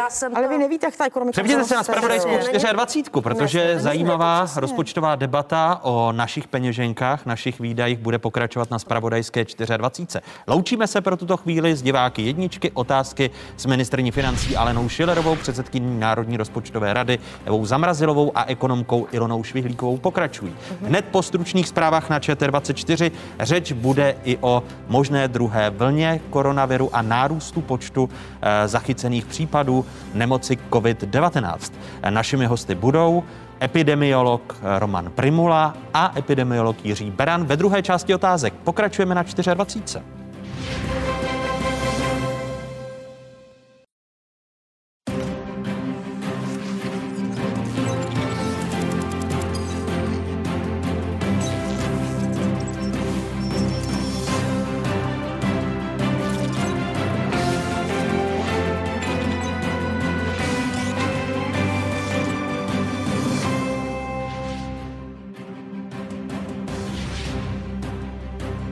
Jste na správné adrese, tady je spravodajská jednička v zemi, tady je spravodajská 24 České televize. O jakých tématech se po dnešních otázkách začne mluvit? Peníze se nijak neušetřili na žádnou důchodovou reformu, vůbec na nic. Všechno je utracené a teď se zadlužujeme rychlostí, jaká tady nemá obdoby. Míříme ke státnímu dluhu přesahující 2000 miliard. Má dáti? Dal. Účetní logika v pokračování diskuze ministrně financí Aleny Šilerové, předsedkyně Národní rozpočtové rady Evy Zamrazilové a ekonomky Ilony Švihlíkové. My chceme, aby v těch samotných nemocnicích byly udělány zásoby právě třeba na tu druhou vlnu, která může být ještě masivnější na podzim. Jedna vlna za druhou. Vyřeší virus očkování. Jak blízko je k vakcíně? A jak velký biznis bude znamenat? Hosty vládní zmocněnec pro výzkum ve zdravotnictví Roman Primula a epidemiolog Jiří Beran. Ještě jednou hezké nedělní odpoledne vám všem. Divákům z Pravodajské 24. Stále jste v jedinečném prostoru pro diskuzi. Připomínám, že hosty otázek zůstávají vicepremiérka ministrně financí Alena Šilerová, předsedkyně Národní rozpočtové rady Eva Zamrazilová a ekonomka Ilona Švihlíková. Ještě jednou dámy, vítejte ve druhé hodině otázek na Spravodajské 24. Tvrdý dopad krizových opatření na ekonomiku se projeví také na výběru daní ministerstvo financí. Podle materiálu, který dostali členové výboru pro rozpočtovou prognózu, počítá s poklesem příjmů skoro o pětinu oproti původním předpokladům. Tady jsou data. Dokument počítá pro letošek s celkovými daňovými příjmy ve výši 961 miliard korun.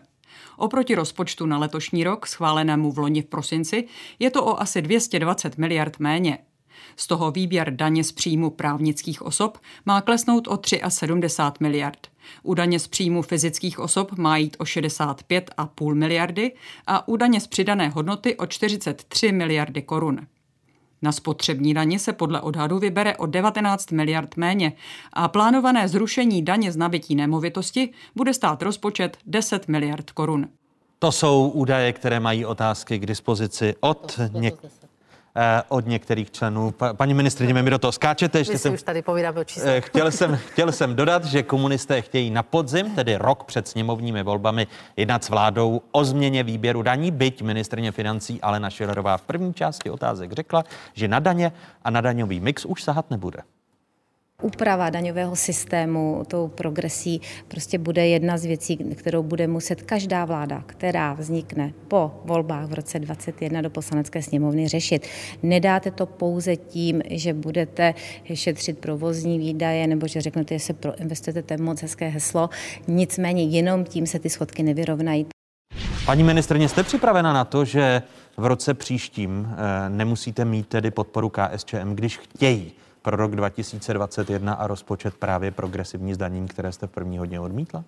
Tak my jsme s nimi ještě nejednali, oni rozhodně nesvazují tento svůj nový požadavek s tím schodkem 500 miliard na rok 2020. Ale s podporou rozpočtu Pokud na rok 2021. O tom jsme ještě nejednali, takže budeme se o tom bavit a uvidíme, jaké mají názory. Já jsem svůj názor jasně řekla, že eh, prostě nebudeme měnit daně. Nebudeme v tuto chvíli měnit daně, firmám je absolutně nejhůře. Ale já bych ještě krátce reagovala tady na, to, na tu míru zadlužení, pokud se někdo díval. A na to, že můžete snížit, eh, snížit rating České republiky, protože... Zatím eh, děláme... Nebo ohrozit říká paní, paní, paní docentka, mluvila o e, Slovensku, o Polsku, takže tomu já se vyjadřovat nebudu, i když tady na tom grafu OECD jsou taky taká, taková trochu jiná čísla. My i s tím 500 miliardovým schodkem budeme mít míru zadlužení procentu HDP nižší, než bylo v roce 2013. To bych chtěla, to bych ráda zdůraznila, že prostě pořád to bude po 40% dluhová brzda, pokud vím, tak je někde na 60%. 55. 50 asi. Myslím si, že většina zemí Evropské unie ji nedodržovala už před pandemí, na to, že dnes, nikdy. nedodržovala ji nikdy, na to, na to, dneska po pandemii. My jsme vždycky dodržovali. Česká republika od roku vy mi 2015 od toho roku 2021. Od roku 2021 zvyšovat daně nebudeme. To neodbíhám, to říkám ne, ale u toho deficitu, a že, my také, že stejně to budou, nevím, stejně to budou nevím, stovky a, miliard. E, samozřejmě bude to vyšší deficit, to já nezastírám a říkám, na druhé věc nemůžeme teď prostě zaškrtit spotřebu, nemůžeme zaškrtit investice. To byla přesně ta chyba, co se stala v roce 2008, 2009, proto jsme byli znova v krizi 13, 12, 13. A co se týče rizika neudržitelnosti veřejných financí, o čem mluví paní předsedkyně Národní rozpočtové rady a vydali k tomu zprávu. Víte, já bych to řekla jenom zjednodušeně. My to eh, samozřejmě eh, vnímáme, že je tady určité riziko udržitelnosti veřejných financí. Nicméně v době, kdy nevíme, co bude za dva měsíce, eh, se teď prostě mít tu jistotu, co bude v roce, ne v roce už 2050, ale 2046, si nemyslím teda, že ta jistota je jasná. A navíc ta rizika neudržitelnosti veřejných financí, to je prostě technická kategorie. Já mám tady tabulku, kterou jsem si vytáhla, to jsou ta indikátory S1, S2, o kterých paní předsedkyně často mluví. My z hlediska tě, té dlouhodobé a střednědobé, eh, střednědobého času máme to riziko velmi nízké a máme ho samozřejmě z pohledu dlouhodobého. Chcete tím říci, že Národní a... rozpočtová rada dělá paniku? Eh, chci říct to, že Národní rozpočtová rada v podstatě vydala to samé, co vydala v loni, upozornila na, na určitý demografický, demografický vývoj, upozornila, snížila tam to o čtyři roky, řekla 2050, teď říká 2046, pokud se nemýlím. Eh, vím, že určitý problém budeme mít zhruba po 15 letech, to já vím, to je to, to už, jsou, to už je, není ten střednědobý, ale to už ten dlouhodobý, jinak ta, ta rizika, to vychází z, ze zdroje Evropská komise, Paní tam je až nekonečno. Ne, nepodceňujete a je? Nepodceňuji, ale prosím vás, v době, kdy jsme v bezprecedentní hospodářské krize, nejhorší od 30. let minulého století, tady dělat tyto projekce, já považuji opravdu za minimálně za nekorektní, to říkám otevřeně. A znova opakuji, ministerstvo financí iniciovalo zprávu OECD, čekáme na ní a vláda se jí bude zaobírat. Velmi stručná reakce, ať přejdeme ke strategickým firmám, paní předsedkyně. Prosím pěkně, my jsme samozřejmě musíme tu zprávu vydat. Je to naším zákonným úkolem. Je to naším stěžejným zákonným úkolem každoročně vypracovat zprávu o dlouhodobé udržitelnosti veřejných financí, to je podle toho zákona o, o, o pravidlech rozpočtové odpovědnosti, musíme ji předložit parlamentu. První zprávu jsme prosím pěkně vydávali eh, někde v listopadu nebo v říjnu 2018. Tehdy jsme byli osočováni, že se pleteme někam mezi, mezi vlastně uh, schvalování rozpočtu na ten rok 2019. Domluvili jsme se v rozpočtovém výboru, domluvili jsme se vlastně napříč odborným spektrem, že ideální timing bude červen. A Zavázali jsme se, že tedy budeme každoročně tu zprávu předkládat v červnu, tak, aby jsme jaksi neházeli do toho rozpočtového procesu nějaké negativní informace. Máme v plánu práce od prosince nebo od začátku ledna, že ji vydáme v červnu. Pokud bychom tu zprávu nevydali, tak se zase prostě podrobíme kritice, kritice zleva zprava, že jsme nesplnili svůj zákonný úkol. Takže co nám zbylo? Prostě pracovali jsme s data, s daty, která to jsou. A já jenom, jenom velice stručně chci říct, že dlouhodobá, eh, eh, dlouhodobá že, že částečně hrozí a tak. Tady my si musíme uvědomit, že tady my tři dámy v současné době tvoříme takovou virtuální rodinu, která živí jednu babičku někde. To je, to je prostě podstata našeho penzijního dnešního systému. A během příštích 20-30 let jedna z nás začne postupně mizet. A za 30 let... Taká říkáte zajímavou věc. A za 30 let... A za 30 let tady budou jenom dvě. Tak dobře, tak dejme tomu, já umřu. Takže budou tu... To vám nepřejeme, paní předsedkyně. Jasně. Ale, ale přijde to, ale paní to ministrně. Tak. Každý z nás Takže brzy já jsem nejstarší. Takže na toho jednoho člověka, na tu jednu starou babičku, ale... za těch 30 let budou dvě dámy sami. Ano, a to je podstata těch lidí, problémů, na které my... Ne, protože ne. tady jde o to, jaká je průměrná mzda a průměrný důchod. A pořád bude o tady tu tady základní relaci. To znamená, to ta ekonomika produktivitu. Jak to, jak to potom ano, máme tady scénář se zvýšenou produktivitou aktivitou a tento, máme tady scénář, Ale... zpráva, je, uh, zpráva je vydána, je tam scénář s extrémním zvýšením produktivity práce a ani tento neřeší. Jde o to, jak rozdělujete to bohatství a nemusíte, nemusíte danit práci, můžete danit kapitál třeba. Ale to je, to je na samostatnou debatu, to je velikánský téma. A my se k ní určitě uděláme k ní speciální otázky, slibuji ještě, ještě, ještě v průběhu, v průběhu léta. Zprávu jste nemuseli každý rok, nemusíte každý rok vydávat. Je to podle zákona, já to ten zákon mám nejhlubší krizi, Dámy, ve které pojď, země pojď, je Ale pojďme se bavit právě o tom, jestli ty peníze, to zadlužení, stovky miliard korun. Jestli jejich přerozdělování je efektivní a bude efektivní, když se podíváme na výdaje, které, které vláda dává. Pomoc podnikatelům. Uh, už jsme o tom mluvili v první části. Vláda se soustředí na pomoc, ku příkladu uh, prostřednictvím záruk za úvěry, jsou to ty covidové programy, Eh, jednička, dvojka, trojka, o nich jsme mluvili, do nich se také nevejdou některé dopravní firmy. Jako nejčastěji skloňovaná firma, o níž Andrej Babiš eh, jako o první mluvil v souvislosti s podporou státu, tedy společnost Smartwings. Eh, stát s ní momentálně jedná o záruce 500 až 900 milionů korun za úvěry. Podmínkou je přejmenování firmy na ČSA a udržení 2,5 tisíce zaměstnanců. Majitelé firmy si v případě státní pomoci také po dobu deseti let nebudou moci vyplácet dividendu, zároveň musí do společnosti vložit peníze. Zatím to vypadá, že strategická firma se pozná podle toho, že jí vlastní podporovatel nebo kamarád premiéra a u Smartwings určitě se nedá hovořit o tom, že to je strategická firma. Český trh s leteckou dopravou bude určitě velmi dobře obsloužen bez Smartwings, stejně jako se Smartwings nebo s menšími Smartwings. Kritizuje v rozhovoru pro dnešní otázky diskuzi vlády, respektive nediskuzi vlády o strategických firmách ředitel Liberálního institutu. Eh, server eh, z dopravy CZ napsal, že vedení ČSA začalo s odboráři jednat o propouštění. Ve hře je až 60 eh, propuštěných zaměstnanců ČSA. Paní docent Košpilíková, má vláda, když chce ručit za úvěry a pumpovat soukromým firmám, které jsou vlastněny miliardáři, eh, nějaké peníze, tak má vláda podle vás dostatečně vyargumentováno, co je a co není strategická firma? To je velká otázka, protože samozřejmě tohle neřešíme jenom my. Že?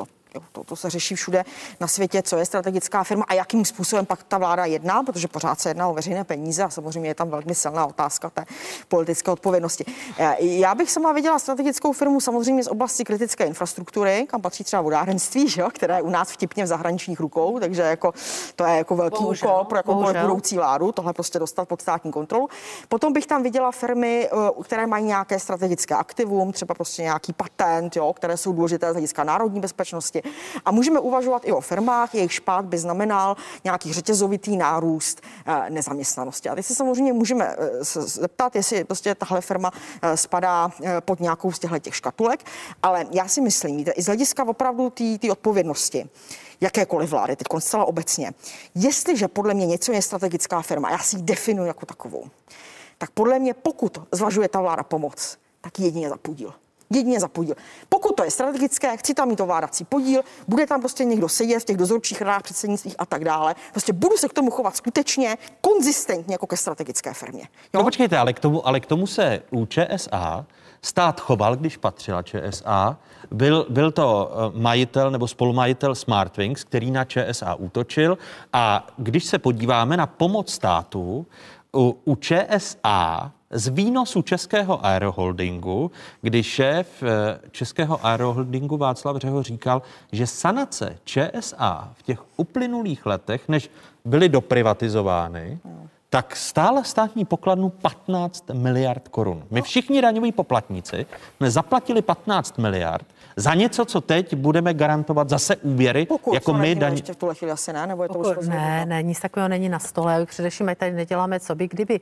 Já souhlasím s tím, co řekla paní docentka Švihlíková, souhlasím s tím, že, ta, že by měla být takhle nějak definována strategická firma, ale hlavně vláda žádnou takovouto strategickou firmu nedefinovala. nedefinovala no a není to chyba, když klíčů... váš kolega vicepremiér, když se podíváme v čase, jak se mění výroky politiků o Smartwings hmm. a o státní pomoci, tak jsme se dozvěděli, že záruky a garance státu za záruky je už téměř jistou věcí. Vláda o ní bude rozhodovat. Vraťme se v čase. Pomoc je buď bankovní záruka, ve hře je i kapitálový vstup. Mně nic jiného než 100% podíl nedává smysl. Představa pana ministra Havlíčka je, že by to stát koupil za korunu celý těch 100%, takže nevím, co tady v mediálním prostoru někdo mluví o miliardách.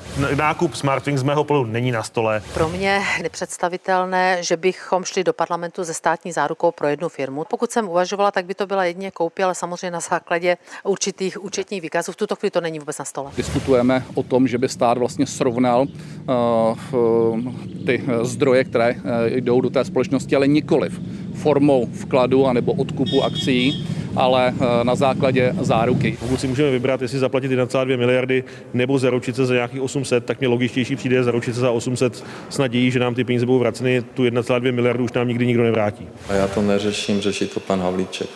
Nemám na to názor. Celá řada z těch firm, které prostě eh, čerpají dneska státní záruky, nakonec třeba nezaplatí a bude mít problém. To znamená, to je vždycky určité riziko. A právě v souvislosti Smartwings mluví eh, ministr dopravy a vicepremiér a minister průmyslu a obchodu eh, v té trojjediné osobě eh, Karel Havlíček i o eh, regiojetu pana Jančury. Můžete nám, paní ministrně, jako za vicepremiérku a za ministrně financí, protože jde i o, o peníze, na které má ministerstvo financí dohlížet, říci, kdy budete na vládě probírat tuto pomoc dopravním firmám, když minister Havlíček už o ní mluví jako o hotové věci? Tak eh, já jsem žádný návrh neviděla, není nic na stole, nevím ani o tom, že by se o tom mělo projednávat a říkám, já jsem názor nezměnila. Pro mě je nepředstavitelné. Státní záruky je možné dělat prostřednictvím zákona. To znamená, já jsem prosadila v parlamentu, samozřejmě na základě mandátu vlády, jsem prosadila zákon o státních zárukách. Díky tomu se tam poskytuje na provozní úvěry malých a středních firm těch 150 miliard. To je zákon. Čili neumí si představit, že bychom pro jednu či druhou, a jedno koho jmenujete, šli do parlamentu si říct o záruku. No to jmenuje minister Takže dopravy. Proto se vás nic ptám. takového na stole není.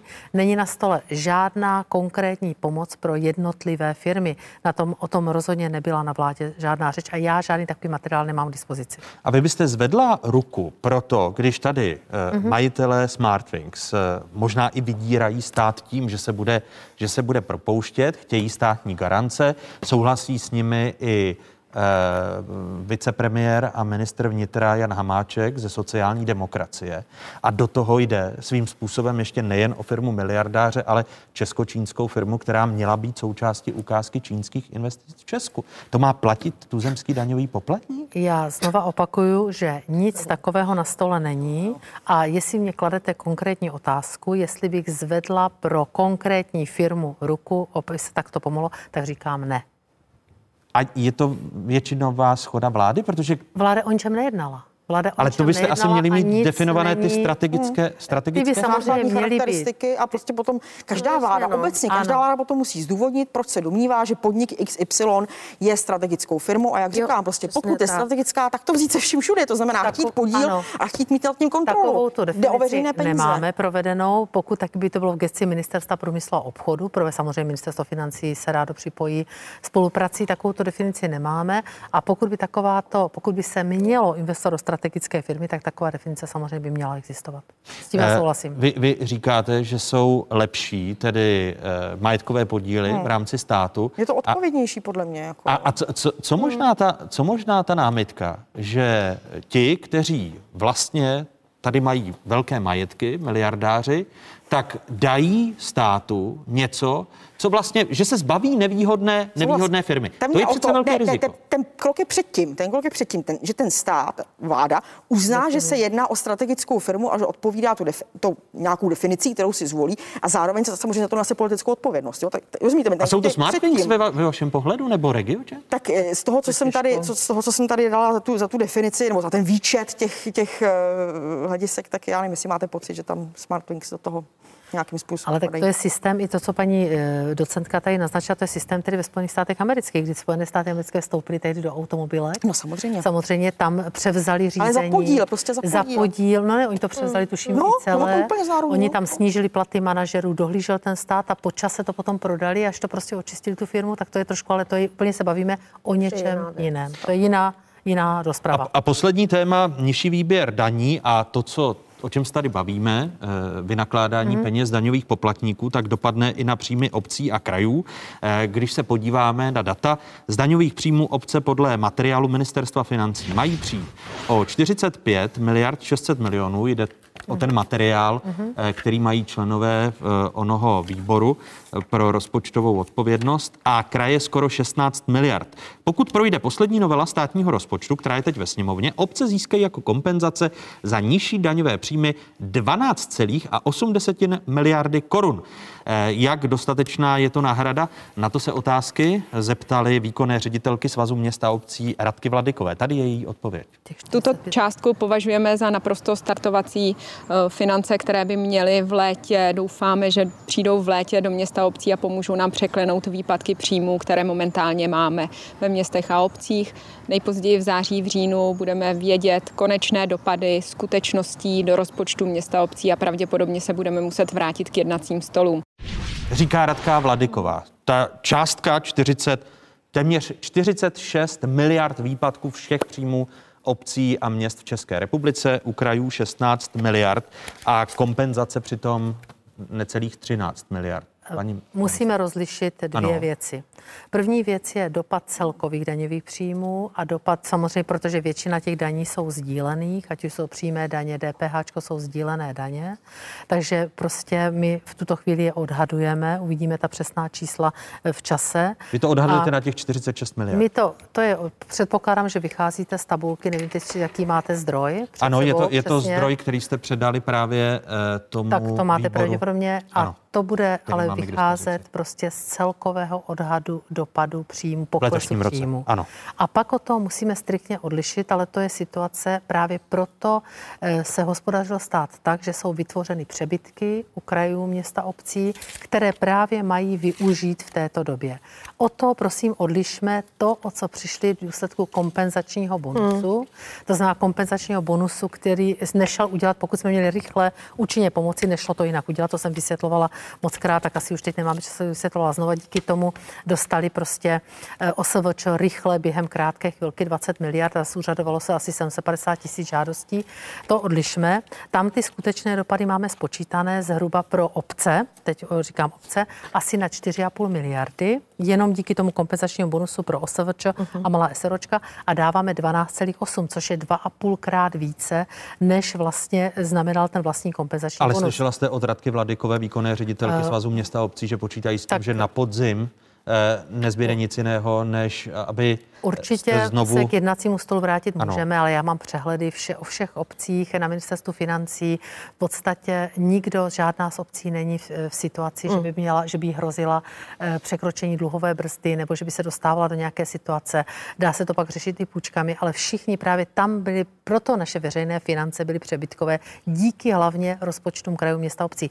A co se týče krajům, těm to nekompenzujeme, ale tam je dohoda mezi panem premiérem a úřadujícím šéfem asociace krajů, že se poskytne 12 miliard pro léta 20 a 21 na dvojky a trojky silnice, 1,8 se poskytlo na ochranné pomůcky, 5,2 miliardy na odměny zaměstnanců sociálních službách, kteří jsou převážně krajští, nebo z velké části krajští, a 1,2 miliardy na záchranáře a 2,4 miliardy na takzvané měkké sociální programy, takže jsme na nějakých 20 miliardách, takže tam to kompenzujeme mnohonásobně více, A vy, než vy jsme u těch vzali. obcí, když uh, mluvíte jako vláda zatím Mhm. o necelých deseti miliardách Mhm. uh, v rámci dotačních programů, Ano. uh, které by měly To jsem tak, jak- zapomněl říct. Ano, děkuju, tak děkuju, proto, proto mě tady mám- máte. Ale obce, řík, ale obce říkají, že těch 10 miliard je ještě málo a uh, že právě je Mhm. nutné a proto na podzim s vámi budou chtít uh, vyjednávání o dalších miliardách. Určitě o dotačních programech budeme rádi vyjednávat. To znamená, že těch, deset, že víte, co bylo číslo těch těch 10 necelých miliard? 10 miliard není konečné. Víte, co těch 10 miliard Ano. bylo? To byly prostě připravené projekty,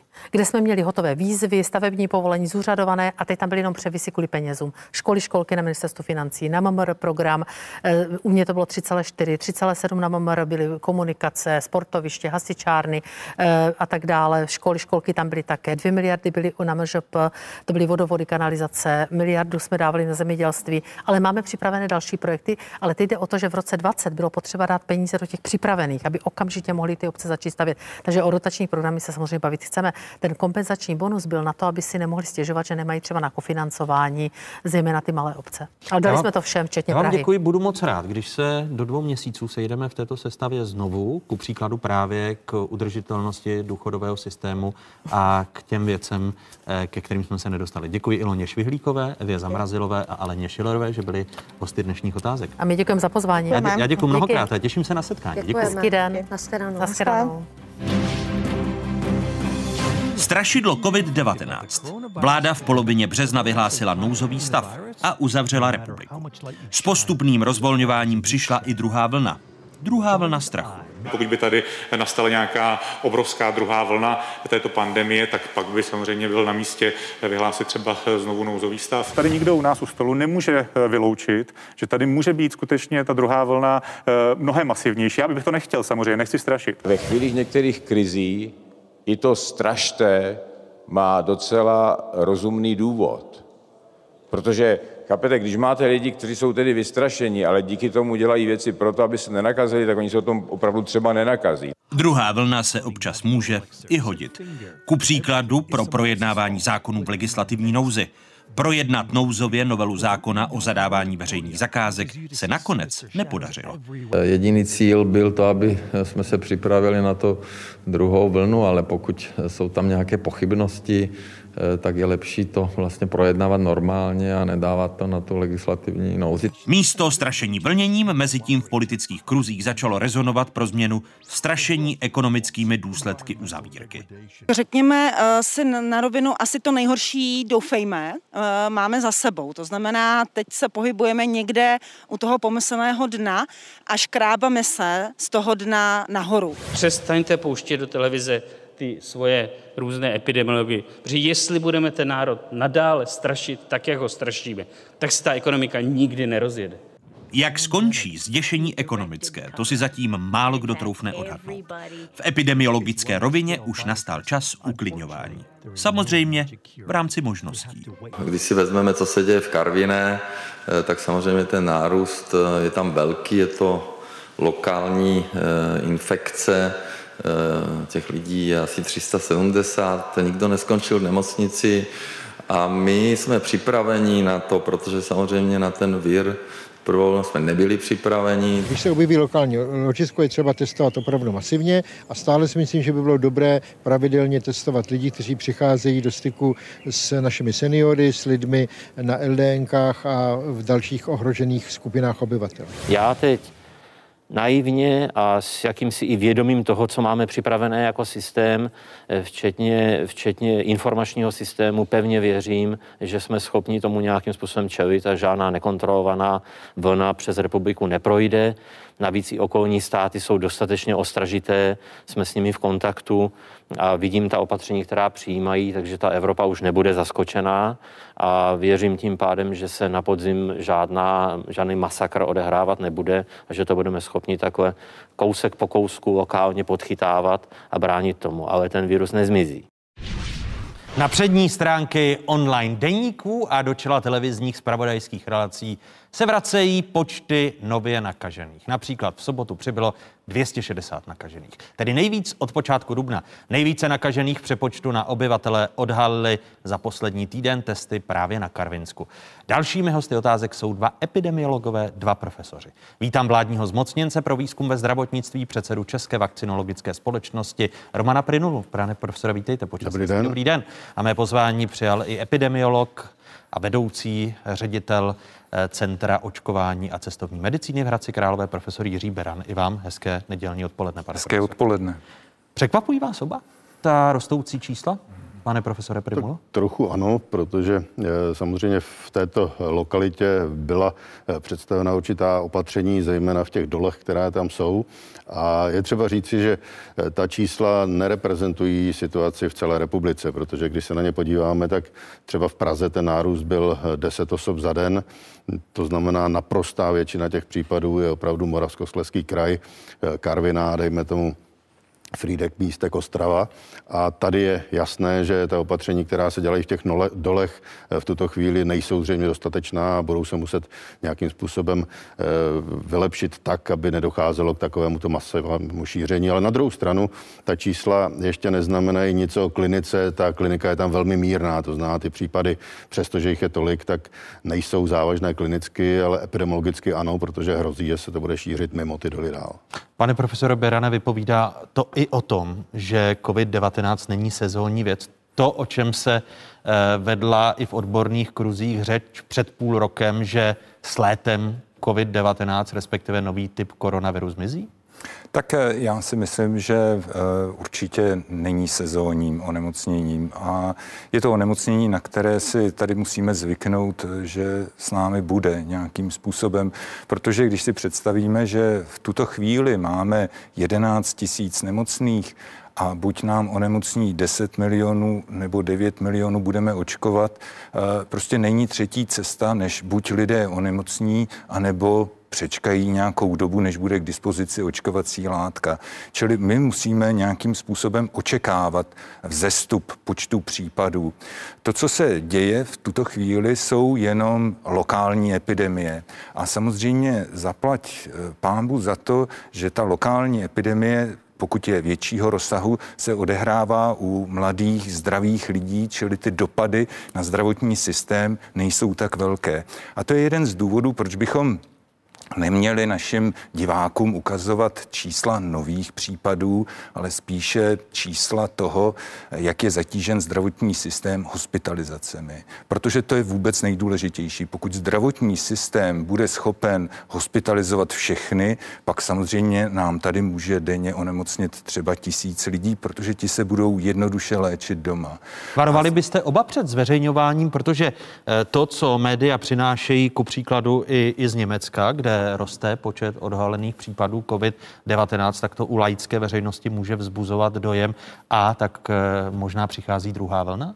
A já si právě myslím, že to je eh, velká škoda, když eh, využijeme statistik, které jsou k dispozici na Ústavu zdravotnických informací a statistiky, tak když se podíváme na první obrázek, tak na něm jednoduše vidíme, že nám tady stoupá počet případů. Eh, že nám stoupá počet osob, které nejsou vyléčeny. Na druhou stranu, když si dáme o něco dál graf druhý, tak vidíme počty hospitalizovaných. V tuto chvíli byly zahájena opatření, jakoby silná protiepidemická opatření, tady skončila a celkem jsme měli přibližně 12% nemocných. A v tuto chvíli ten podíl těch nemocných hospitalizovaných je kolem 4% čili ty, ten zdravotní systém je schopen se s tím vypořádávat stále lépe a lépe, snaží se na tom nějakým způsobem víc a víc a lépe učit a začíná to tím, že se lépe diagnostikuje onemocnění, rychleji se diagnostikuje onemocnění, ví se, kdo se má hospitalizovat, jaká léčba se mu má nasadit. Čili z tohoto pohledu ten vzestup není tak dramatický. Pane profesore Primulo? Já s tím souhlasím, možná s tou poznámkou, že tam logicky záleží, do jaké věkové kategorie se nám to nemocní dostane a jaké tam jsou komorbidity. Eh, v této etapě eh, se podařilo udržet snad s výjimkou toho jednoho menšího ohniska, které bylo v Hradci Králové, tu, toto onemocnění mimo různé domovy seniorů, protože tam samozřejmě ty průběhy jsou výrazně závažnější. Tady je to modifikováno i situací právě v Karviné, kde e, ti horníci jsou zdraví a e, zřejmě ta expozice není nějak masivní. Takže pokud to bude takto, tak e, já naprosto souhlasím s tím, že to je spíš příznivá zpráva klinicky, než že by byla nějak negativní. Ale e, musíme zabezpečit to, aby se nedostávali tito nakažení do kontaktu vlastně jak s osobami mimo. Eh, rodinní příslušníci mohou to šířit samozřejmě dál a to je věc, nad kterou se musíme zamyslet eh, podstatně detailně. Jinak je to přesně tak, jak říkal profesor. Jak, jaká opatření byste tedy přijímal a je to už v rámci chytré karantény, pokud tomu rozumím správně, to znamená snížit riziko těch lokálních ohnisek výskytu COVID, nemoci COVID-19? Je to tak v podstatě v tuto chvíli to dominantní ohnisko už není Praha, ale je to eh, Karvinsko a tady je nutné se eh, zaměřit eh, zejména na ty pracovní podmínky tam, aby nedocházelo vlastně k nákaze dalších horníků, tak jak se testovali opakovaně, tak se ukazuje, že v mezidobí tam došlo k poměrně výraznému navýšení počtu těch nakažených horníků. A my ještě nemáme úplně přesná data v tuto chvíli, jak z hlediska místa bydliště bylo analyzováno asi dvě třetiny v tuhle chvíli jsou k dispozici těch posledních případů a e, nevíme přesně, e, kdo e, byl nakažen vlastně mimo ty vlastní doly a je jasné, že tady musíme hledat eh, opatření, aby nedocházelo k dalšímu šíření, aby se to nedostalo mimo eh, tyto kraje. Proto já naprosto souhlasím s tím, že v mass médiích se objevují jenom hrubá data, eh, která tu situaci výrazně mohou zkreslovat a ono nás to může handicapovat i ve srovnání se zahraničím, protože pokud tady budeme mít nárůsty 300, tak některé země v okolí mohou říct si, my vás nechceme jako turisty, protože máte podstatně více případů, než máme my. Jiný, jinými slovy, to, co už se jakoby vrací mediální druhá vlna nemoci COVID-19, jak přední stránky zpravodajských serverů a žluči, žlucení televizních relací ukazuje na ty nejvyšší počty od dubna, eh, které zveřejnilo ministerstvo zdravotnictví aktuálně během soboty. Pozitivně zmiňoval jsem to v úvodu, testováno 260 lidí, skoro 14 z provedených testů a tedy nejvyšší podíl od 10. března.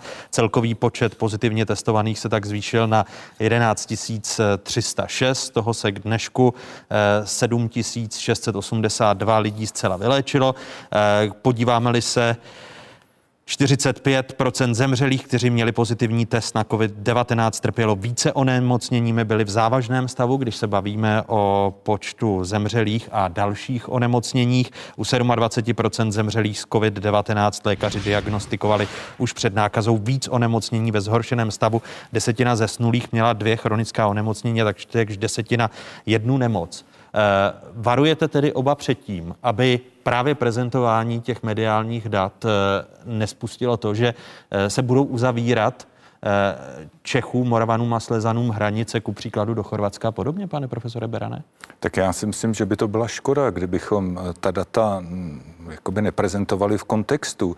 Právě v tom kontextu, že to, co se objevuje v tuto chvíli, jsou výsledky lokální epidemie mladých zdravých mužů, kteří žádným způsobem s největší pravděpodobností nejsou schopni zařídit, aby se ta epidemie dostala na území eh, celé České republiky. Čili já osobně eh, bych si myslel, že by bylo lepší ukazovat oba dva ty grafy, to znamená ukazovat úspěchy českého zdravotnictví, ukazovat to, že počty hospitalizovaných nám trvale klesají a samozřejmě také ukazovat, eh, ukazovat na to, že, že Česká republika patří k jedním z nejlepších eh, vůbec ve světě, protože když si to vezmeme třeba z pohledu smrtnosti, čili počtu zemřelých, z počtu infikovaných, eh, tak Česká republika se pohybuje kolem 3%, celosvětově je to kolem 5%, Spojené státy kolem 5% eh, a Evropa 8,5%.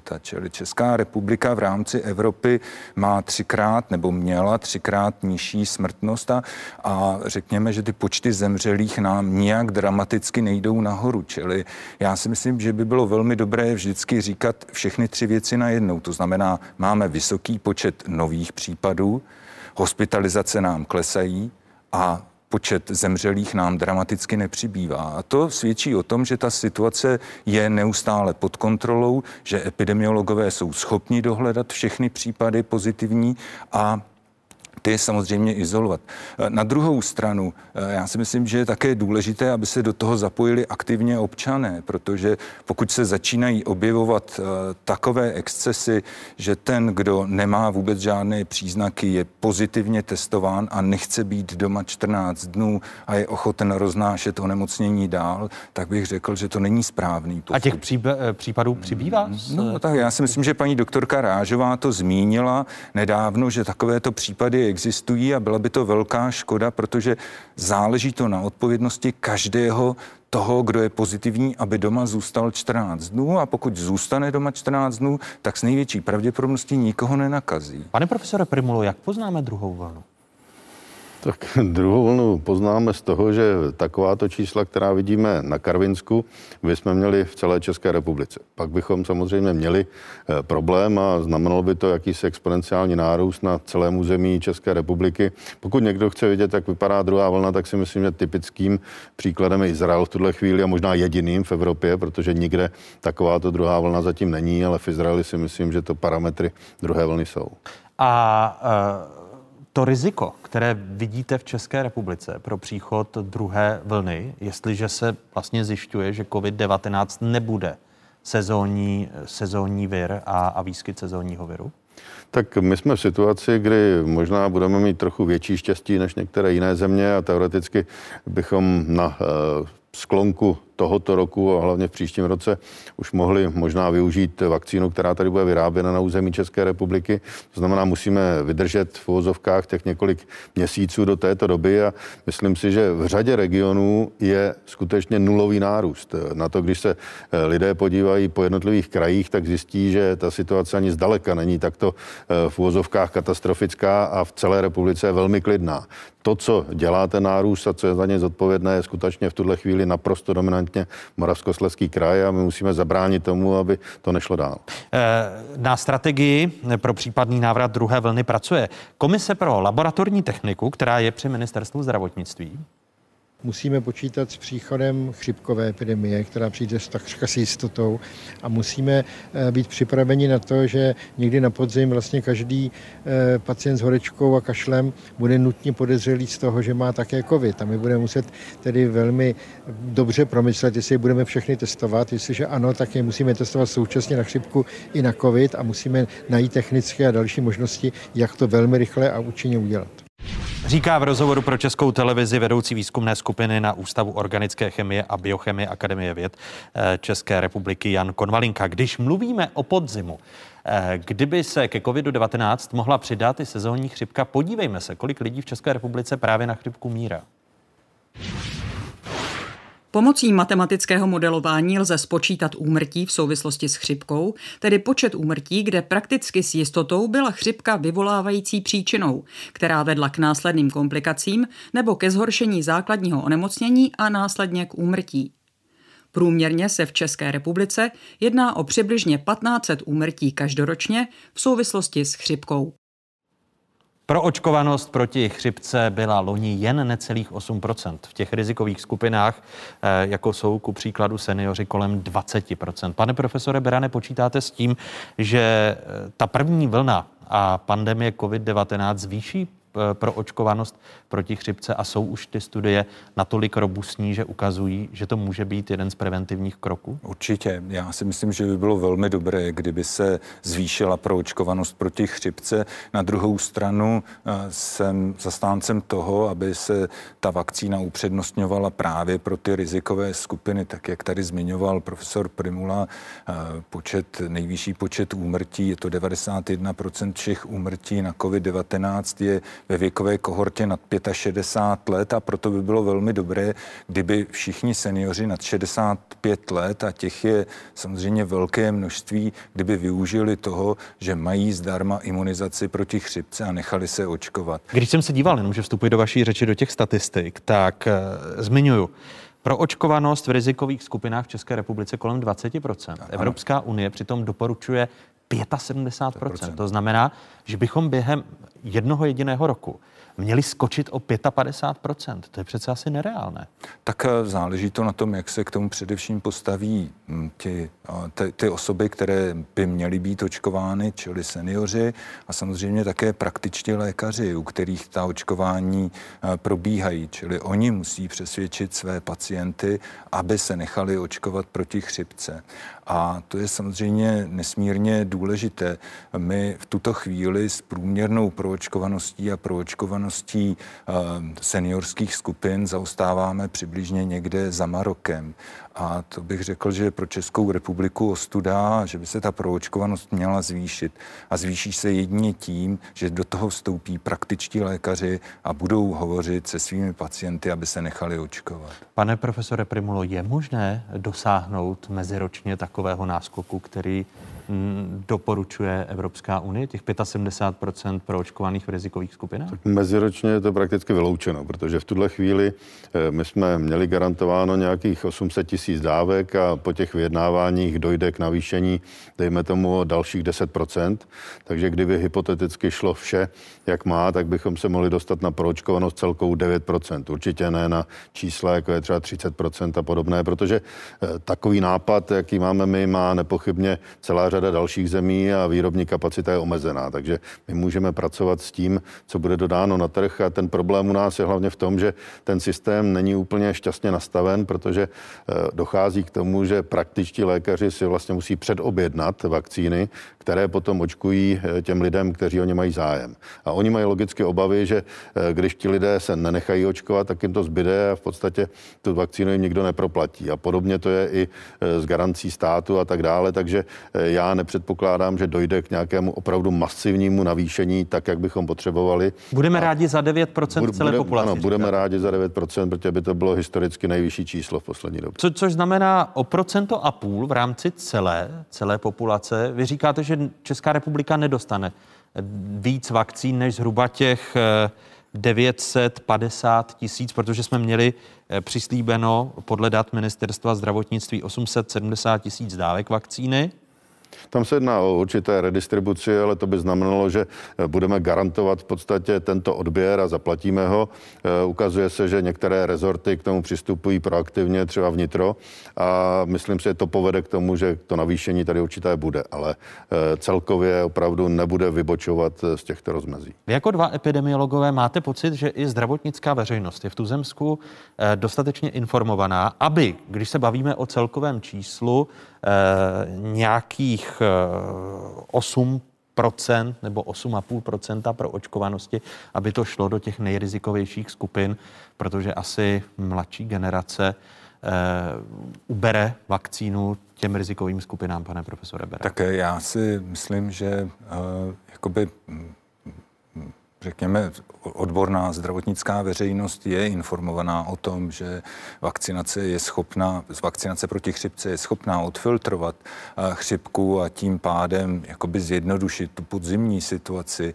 Na druhou stranu prostě existuje pořád velmi významné procento pacientů, ale i zdravotnických pracovníků, kteří imunizaci proti chřipce nevěří. A ty tvrdí, že když se nechají očkovat proti chřipce, tak chřipku stejně prodělají a vůbec si neuvědomují, že těch, eh, řekněme, nechřipkových eh, virů je celá řada, které mohou vyvolávat chřipce podobná onemocnění. Ale chřipka jako taková je velmi závažné onemocnění a je potřeba, aby se, aby se lidé proti ním nechali očkovat.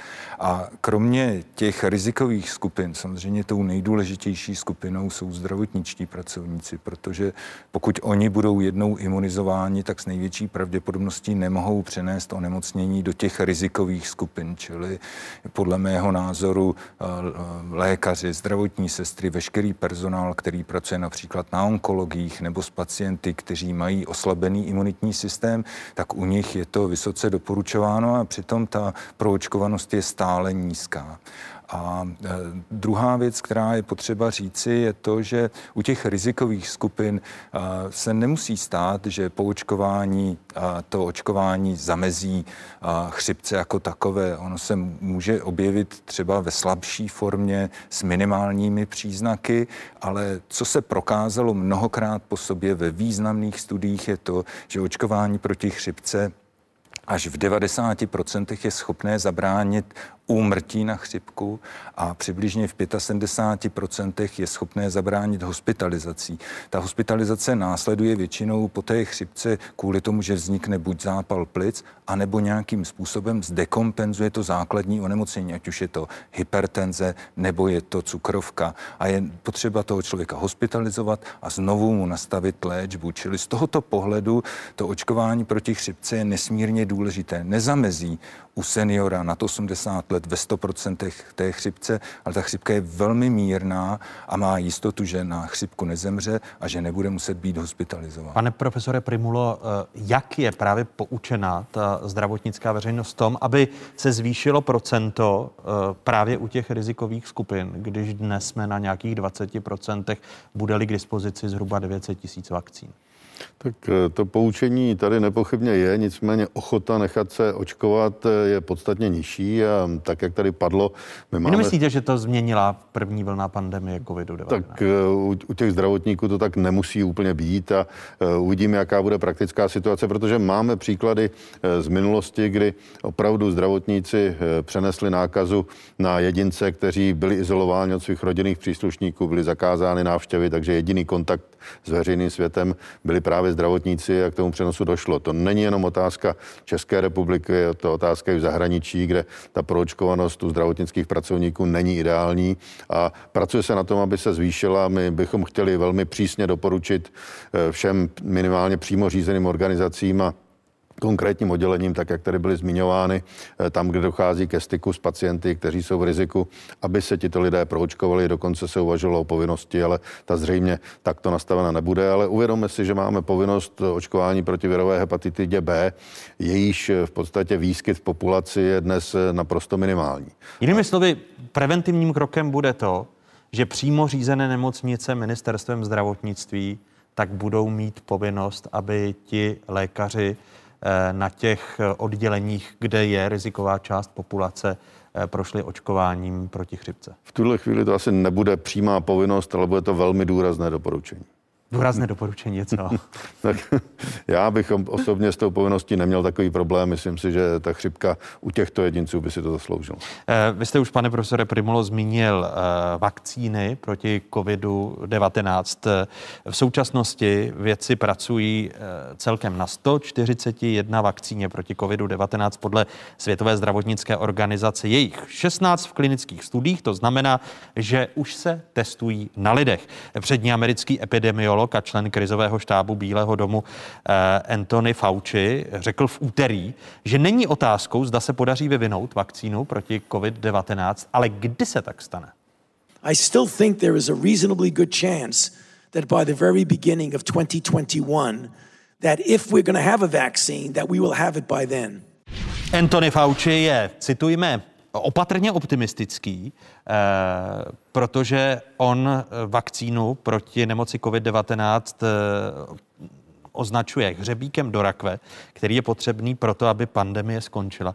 Je to tak, že vyvinutí vakcíny je nutné, aby skončila ta pandemie, nebo odezní, pane profesore Berana? Tak já si myslím, že to je pravda, eh, že eh, je určitě potřeba, aby vakcína byla k dispozici a ve chvíli, kdy se s tou vakcínou proočkuje minimálně 75% populace, tak se s největší pravděpodobností zabrání tomu, aby se dále virus v populaci šířil a, a tím pádem nám nebudou přibývat eh, nová akutní onemocnění v té třeba neočkované populaci, která by byla neočkovaná z nějakého třeba zdravotního důvodu. Ale stoprocentně, eh, jak jsem říkal už na začátku, není žádné třetí cesty. Buď člověk onemocní COVID-19 nebo proti němu bude imunizován. Musí si vytvořit nějaký stupeň imunitní odpovědi, aby byl schopen se onemocnění bránit dalšímu. Jak, jak daleko je, pane profesore Primulo, protože vy teď v nové pozici jste právě svým způsobem zodpovědný za koordinaci eh, na, na, na tuzemském území a Jan Konvalinka eh, řekl, že je nutné, aby ta vakcína byla eh, bezpečná alespoň z 99 9% a eh, Financial Times píší, že v poslední třetí etapě testů jsou tři možné vakcíny proti COVID-19. Je ta je ta informace relevantní, protože Jan Konvalinka tvrdí, že, eh, že do finále postoupila pouze jedna jediná verze? Ne, ne, ne. V tuto chvíli existuje server, který monitoruje opravdu vývoj všech těchto vakcín. Na tom serveru je 125 vakcín, které prošly už eh, v podstatě preklinikami nebo procházejí. 11 z nich je ve fázi 1, 8 ve fázi 2 a 3 ve fázi 3. To znamená, ta informace je korektní.